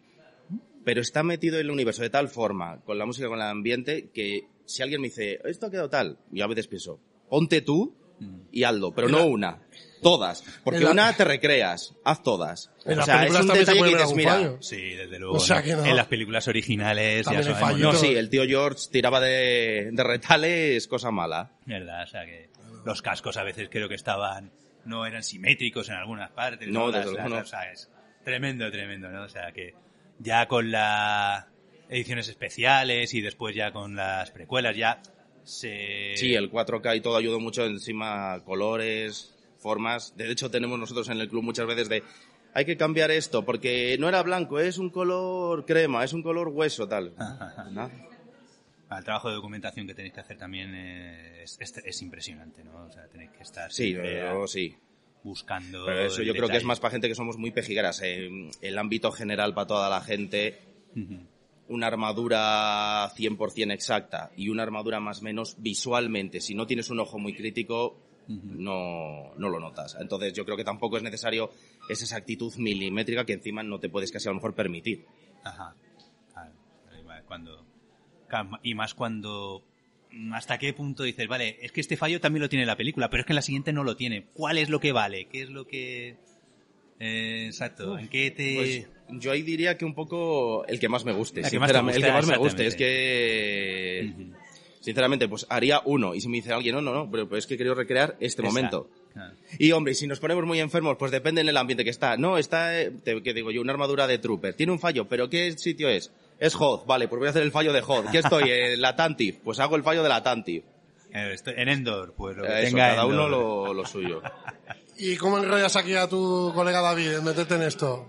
¿Cómo viene tu compañero? ¿Cómo viene? ¿Viene a raíz de ti? ¿Se os metéis aquí? ¿Os desplazáis? Bueno, nosotros nos conocimos en la Legión 501. Claro. En el momento en el que yo ingresé en la Legión 501, no sé si fuiste el primero o el segundo de Castilla y León, junto con Javi. Y entonces, pues cuando empezamos a decir... yo creo que fue en el 2004, ¿puede ser? 12 en la 501. No, más tarde yo, sí. No, unos 9 años o así. Y cuando empezamos, justo antes de empezar las secuelas. Ajá. Y cuando yo empecé, digo, joder, me quiero hacer una armadura, porque claro, todos... ¿Cuál fue tu primer traje? El traje icónico, un soldado imperial. Claro. Entonces empiezas a investigar. En aquella época era mucho más difícil que ahora. Era mucho más difícil los proveedores, listas de esperas eternas. No había proveedores cercanos, todo era de Estados Unidos. Y empiezas a hablar y ahí empezó una amistad. Y claro, una amistad que luego, con trabajos como el que tiene, te da mucha envidia. Pero dice, estoy haciendo una cosa, pero no te puedo contar absolutamente nada. Cuéntame. No te puedo contar nada, pero te aseguro que te va a encantar. Y eso te trae ahí... Y eso hace amistad. Y pelusilla también. Y pelusilla. Pero, por ejemplo, con lo que hablabais de la simetría de los cascos, yo me acuerdo de la ilusión de cuando me llegó mi primera armadura y cojo el casco de soldado imperial y digo, si tiene un bollo, si esto está deforme. Y es que, claro, lo que estábamos hablando, en aquella época no había AutoCAD, no había programas informáticos, todo se modelaba en arcilla y se hacían los moldes y se hacía como se hacía. Entonces, claro, por eso están esas imperfecciones que a los que somos muy puristas nos gustan mucho esas imperfecciones. Uh-huh. Incluso no había planchas para la ABS tan grandes para hacer las armaduras y utilizaban una fábrica de canoas para hacer los moldes. Sí.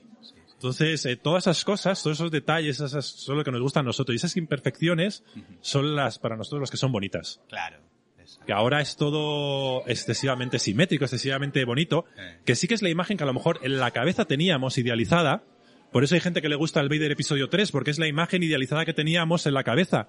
Pero Vader no era simétrico, Vader no era así. Ni mucho menos. Es muy, muy distinto. La gente dice Vader, pero es que es muy distinto el Vader episodio 4, del episodio 5, del episodio 6, y ya no te cuento de las precuelas y lo que hay ahora. De Rogue One o de la serie de Obi-Wan Kenobi. Incluso Rogue One, que intenta parecerse mucho a New Hope, claro, pero no es una NH. No es. ¿Cuántos trajes tienes ya? En la Legión 501 tengo 3 trajes, tengo el Stone Trooper, tengo a Grido y tengo al Dr. Evazan, que fue una apuesta con este señor, porque llevábamos mucho tiempo diciéndole que se hiciese un Ponda. Hazte un Ponda, que es, para los que no lo sepan, son los personajes que en la cantina se encuentran Luke, efectivamente, y que Obi-Wan le cortó un brazo. Y al final yo le dije, venga, si tú te lo haces, yo me hago el Dr. Evazan, que es el que está buscado. Entonces ese es mi último traje de la 501. Y luego también pertenezco a la Rebel Legion, que digamos, para la gente para que no lo sabe, la 501 son los personajes, digamos, malos, por simplificar, y la Rebel Legion los buenos. Sí. Y ahí tengo tanto un Jedi genérico como un piloto de la Resistencia. Correcto. O sea, que estás metido al máximo. Mi mujer tiene también 2 trajes, mi hija tiene trajes. Es, además, yo siempre hablo que es un ambiente muy sano. Es un ambiente en el cual... vamos todos, es un ambiente familiar, pueden estar los niños, nos gusta mucho pues encontrarnos con gente que no vemos normalmente de otros sitios, y además siempre con una vertiente solidaria, porque siempre intentamos que las cosas que hacemos reviertan en alguna ONG, sobre todo volcado en niños, visitar hospitales. Es algo que muchas veces no es por lo que entras, pero sí por lo que te quedas. Sí, la labor de la 501 y de la Rebel Legion es impresionante. Esas tareas desinteresadas, ¿no? Visitando hospitales, visitando todo, haciendo... Muchos clubes privados también lo hacen, pero es que estas asociaciones se crearon desde muy arriba precisamente para eso. O sea, fueron creados para eso. Oye, vaya escenario tenéis aquí, ¿no? Aquí ahora, podéis hacer lo que queráis. Aquí podéis hacer lo que queráis en Puerto Espacial. Tenemos el Galaxy Edge Low Cost. Esto es, la verdad que es una maravilla, porque yo, por ejemplo, también me gusta mucho lo que es diseño de habitaciones. Estoy en algún grupo que yo no hago, porque yo no soy humanitas como ellos, pero de creaciones de habitaciones, de Star Wars Rooms, y aquí tú ves cada detalle. Ahora mismo estáis detrás de lo que son los paneles de donde van a salir las naves espaciales, todo lo que son... O sea, aquí hay un detalle de ambientación que no es pongo unas figuras en un sitio. No. Es una inmersión. Esto es inmersivo. Esto es mucho más. En el espacio puerto que hay aquí, hay un espacio puerto donde se han hecho el hangar digitalmente con entrada y salida de naves. Llega un momento en que ese momento... Que estás dentro de la película, ¿no? Anto se ríe. Coméntanos. A ver, sí, me río porque, bueno, intentamos ahí cuidar todos los detalles el máximo posible, claro. O dar profundidad, por lo menos, a las salas de alguna manera, dices. Pues pero es que te digo que nosotros no como expertos, sino como visitantes, yo recibo esa sensación de estar dentro del hangar espacial de una nave. Es lo que nosotros intentamos, hacer el máximo detalle dentro de lo que podemos, del espacio y de todo, y pues eso, pues para que venga la gente y que se sientan pues bien. Bueno, la pantalla pues esa medida, no sé, 10 metros de ancho, 12, algo 8, menos, 10, algo menos, bueno, pero es un no sé si 6 o algo así, pero... 6, vale. Bueno, es una pasada, es alucinante. Sí, me he equivocado en algo, pero que es una cosa que, vamos... Sí, te sientes pero todo eso... A ver, acompañado con la música, acompañado a la gente, y aquí cuando os traéis los trajes, la gente os vea con los trajes por aquí, Aquí directamente tenéis una experiencia brutal con... Bueno, eso también es una gozada, que venga la gente y les veas disfrazado. Bueno, yo todavía no he venido disfrazado, pero soy el primero. Un poco de lo que... Debo decir, porque él lo hizo, y yo lo hice una vez, que con los trajes hay una pequeña... broma que nos gusta gastar, es que tanta estatua es quedarnos quietos en algún sitio, sí, aguantar un poco la respiración y continuar, ¡ah, mira! Y justo en el momento, o poner la mano en el hombro, o van a hacer la foto, nos movemos un momentín y el susto que se pegan, solamente y todo, luego nos reímos y tal, pero es que es una cosa que me dices, no puedo evitar el aprovechar, quedarme quieto un momento y el susto. Bueno, compremos un desfibrilador, por si acaso, ya lo hacéis. Pero sí, eso lo hemos hecho en algún salón del cómic o alguno y como, la gente... Como soy el alcalde, pone aquí la Ubimóvil del pueblo... La ambulancia para la pues si acaso, ya ves. Y luego las visitas que ya hemos, cuando hemos venido nosotros antes a visitarlo, pues hemos venido con nuestro sable láser y tenemos pendiente de venir, queremos hacernos una quedada de pilotos, todos con nuestros trajes de pilotos, junto con el ala X. Pues salen unas fotos ahí, un día de sol bueno ahí salen unas fotos tremendas. Vaya. Las tenemos con nuestras camisetas de la asociación, las tenemos unas súper chulas, pero eso, te queremos venir con los trajes de piloto. Y algún compañero de la 501 se ha venido con la armadura, se ha cambiado en el coche y ha entrado aquí y me dice, ¿pero tú crees que me van a dejar entrar con la armadura? Y digo, pues ¿cómo no te van a dejar? ¿Seguro? Digo, sí, y se ha venido aquí con la armadura a visitar. Molaría que le dijeras, aquí no aceptamos a tipos raros como ese, pero no, aquí todos esos tipos raros son aceptados. Sí, si esto está hecho para eso. Lo malo es saber qué traje traes. Si cuando tienes varios dices, es que aquí el piloto, como dice David, nos queda bien.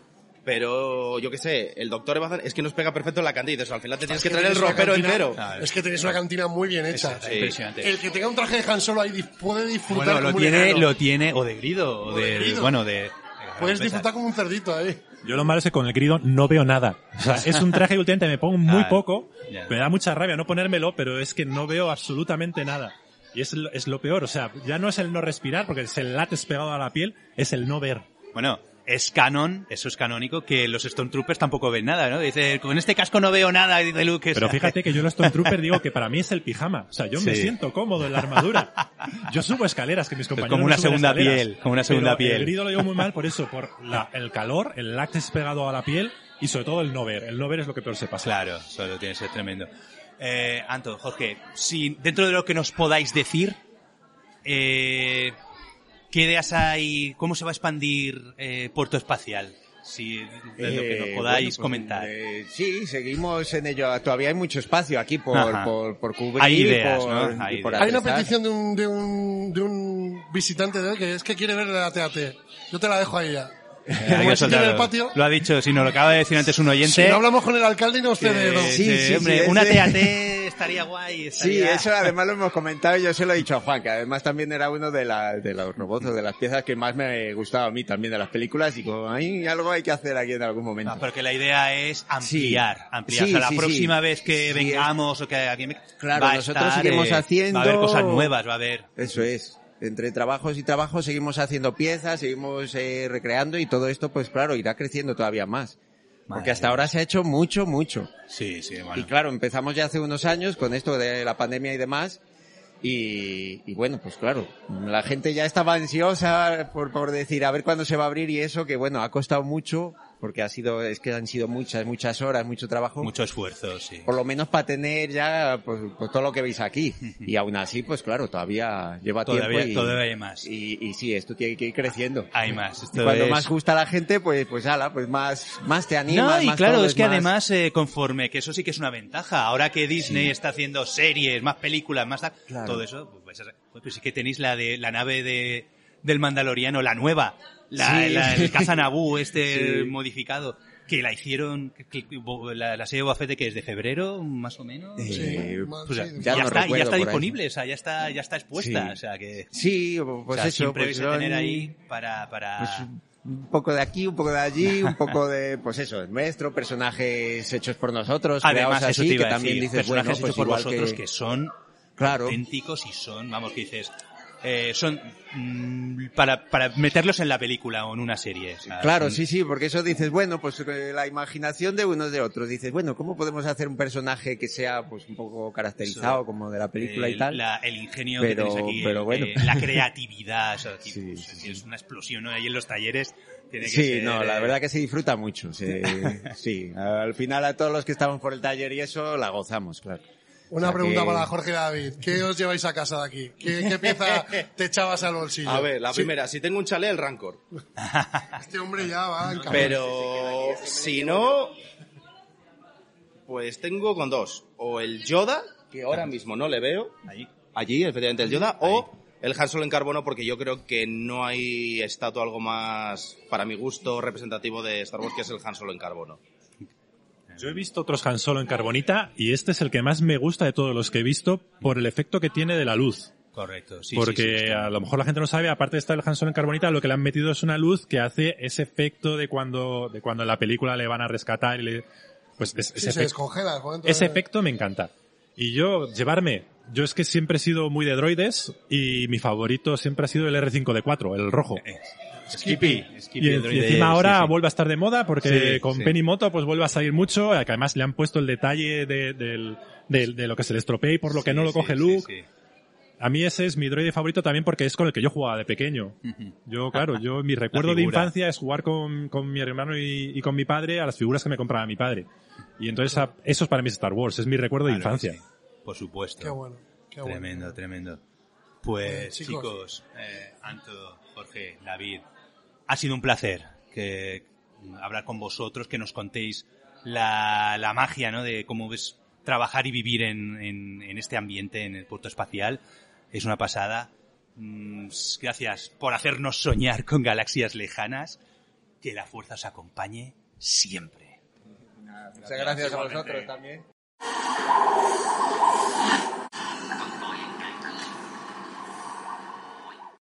Josemi, Paco, como hemos dicho siempre, Star Wars es todas las edades, todo tipo de gente, y aquí os dejo con una familia entera, la familia Cantero Estrada. Que son 6 miembros. 6 con el perrito, claro que sí, que aquí... O sea, la familia al completo. Al completo, nos mata el pájaro que hemos dejado en casa, porque no nos deja traer. Coge, acércate el micro, porfa. Cogerlo. Que si no. Vale. Bueno, presentarnos, ¿qué tal? ¿Cómo te llamas? Begoña. Bienvenida, Begoña, a la Fosa. De mis 3 hijas, que mira, todas las edades, de 17, de 11 y de 9. Bueno. Y ahí estamos aquí todos ahí. Sí, hola, sí. Hola. ¿Sara? Hola. No. ¿Y el papá? Hola. ¿Cómo se llama el papá? Mario. Y el perro también es chico, para que le hiciera compañía, también. Qué bueno. ¿Qué os parece esta exposición? ¿La habéis visto ya entera? Y ya veníamos del otro castillo, de la otra experiencia, que también hemos ido varias veces, nos ha encantado. Está muy guay, porque además les conocemos a todos de la película, porque en el otro castillo pues igual conoces menos cosas, pero aquí conoces a todos y igual. Es una pasada. ¿Ves? Bueno, sois fans de las películas, ¿no? Yo soy la que arrastraba a todos, soy yo la de fan. Ella también. Muy bien, nos ha encantado la experiencia. ¿Qué es lo que más os ha gustado? Darth Vader. Siempre dicen Darth Vader, ¿eh? El lado negro de la familia, además. El lado oscuro. A mí me gusta Chihuahua, que está ahí. Lo tenemos ahí al lado. Ahí. Chihuahua. Bueno, cada sala tiene una ambientación distinta, ya os habéis fijado, ¿no? Sí. O sea, ¿cuál es la que más para vosotros os ha dado la sensación de estar dentro de la película? Pues igual las exteriores, donde está la aldea de los Ewoks. De los Ewoks, esa me encanta. Yo tenía un muñeco de pequeña ahí que hablaba y todo. Entonces cuando lo he visto digo, hola, igual que mi muñeco. Entonces claro, te hace recordar cosas igual más de mi época. Ellas igual las pilla porque las hago yo ver las películas y todo, si no... Igual has resultado un poquitín más extraño. Ahora que lo repiten las películas, las modernas y todo, entonces ahí sí que bien. Ahí bien. Películas antiguas, las antiguas, las clásicas. Las mejores. Ellos igual les gustan más las modernas. Las clásicas. Sí. Claro. ¿No? Sara, ¿cuáles son las que a ti te gustan? ¿Cuáles las que a ti te gustan de las películas? ¿Las nuevas, las antiguas? Las modernas. ¿De dónde venís? ¿De dónde venís? De Palencia, aquí al lado. De Palencia, bueno, aquí al lado. Muy bien. ¿Y ¿Qué es lo que os gustaría que dice, joder, me lo llevaría a casa, si pudiera, de lo que habéis visto? ¿Cómo se llama él? Que es que no, Yoda, ese, Yoda, que siempre se nos olvida. Ese que le queremos en grande, en pequeño, en casa, le queremos tener de todos los sitios. Es que el busto está muy bien hecho. Sí, sí, está genial. Y el de pequeño hecho, de la nave espacial también nos ha encantado. De hecho, en el rancho Skywalker, donde se hacen las películas, o se hacían antiguamente, hay un busto parecido a ese. No, Manuel, genial, que tú eres el entendido. Y el Chihuahua de aquí y el de allí, el del Castillo Mágico, también está genial. Están los dos igual de chulos. Una pasada. ¿Película favorita? ¿Cuál es creo que la primera. La primera, la antigua. Para mí no hay más, la primera, ¿verdad? Y luego la escena favorita de Yo soy tu padre. Eso es del Imperio. Eso ya el clásico. O sea que sí, personaje favorito Darth Vader, ¿no? Darth Vader. Por lo que habéis dicho... Es que en mi casa claro, es eso, cuando te giras y tal, yo soy tu padre. ¿No? Sobre todo. Y para papá, ¿cómo es aguantar esta afición para cuando uno no es tan aficionado? Bueno, todo está bien, hombre. Se le pega. Se le pega. Algo se pega, ¿verdad? Sí, algo se pega. Yo es que soy más de los Señores de los Anillos, me gusta más. Señor de los Anillos. Ah, esta es otra saga. Gran trilogía también. Gran trilogía esta es otra saga. No, pero está muy logrado todo, lo de aquí. ¿Recomiendas a la gente que venga, que se pase? Hombre, por supuesto. Aunque llueva. Aunque llueva, aunque haga todo. Es una pasada. Es una pasada, pues... Sí. Familia, muchísimas gracias por estar aquí, por darnos vuestra opinión de la exposición Puerto Espacial de Juan Villa. Y bueno, ya sabéis que esto va a ir expandiéndose, lo cual que volveréis, ¿no? Estaré por aquí. Estupendo. Muchas gracias. Seguid soñando con galaxias lejanas y que la fuerza os acompañe siempre.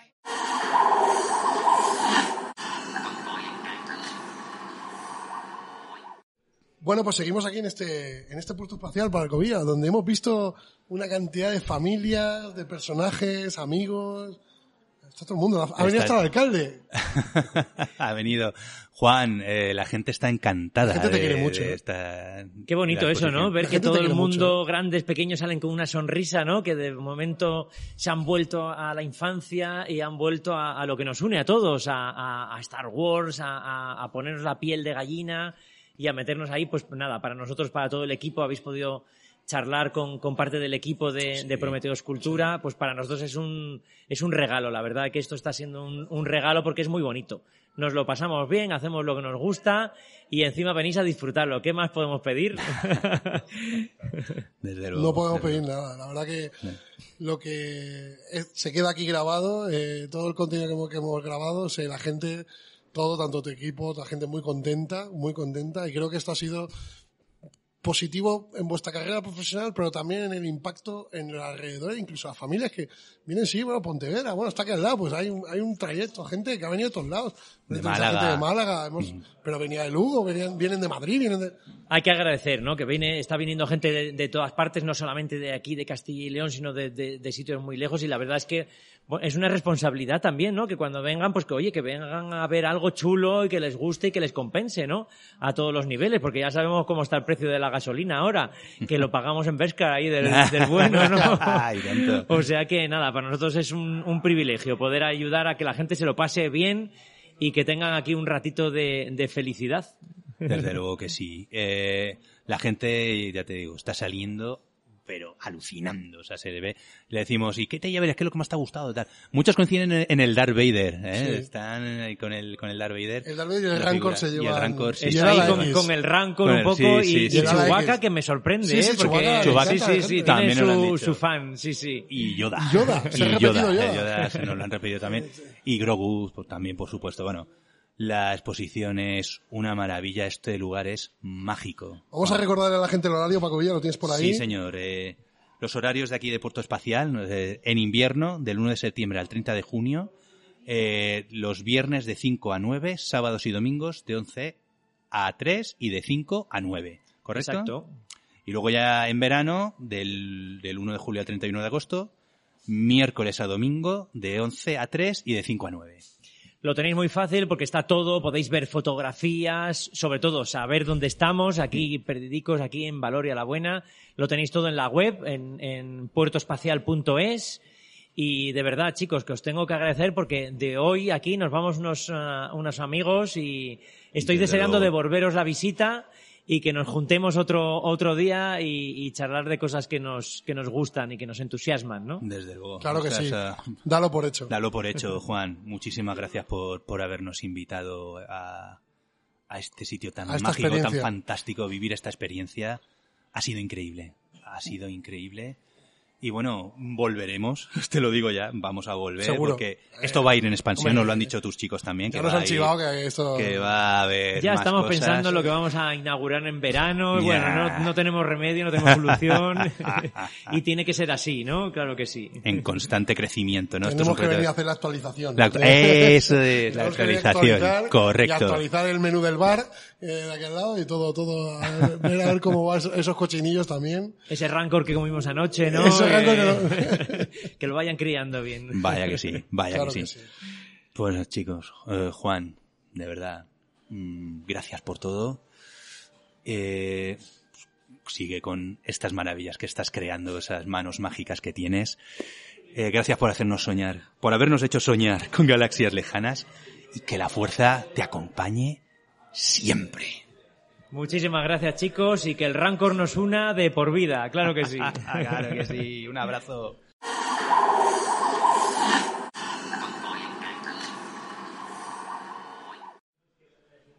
Bueno, seguimos aquí en el puerto espacial. Y toca despedirse. Nos quedaríamos aquí a vivir. Sí. Pero toca despedirse porque los sueños... también se terminan y hemos hecho un viaje muy bonito, muy especial. Manuel, ¿qué te ha parecido? Danos tu opinión. Pues, ¿qué te voy a decir? Si es que es una experiencia. Es una experiencia que hay que vivir. Invitar a toda la gente que se pase por aquí, porque de verdad es que te sientes dentro de la galaxia, dentro de la película. Me ha parecido una pasada. Y bueno, no me habéis preguntado, pero ya os lo digo yo. Yo me llevo el Yar Carbonita, me ha encantado. Y eso merece estar en otro sitio que no sea aquí, ¿eh? A ver si puedo, hablo con Juan y me lo llevo para casa.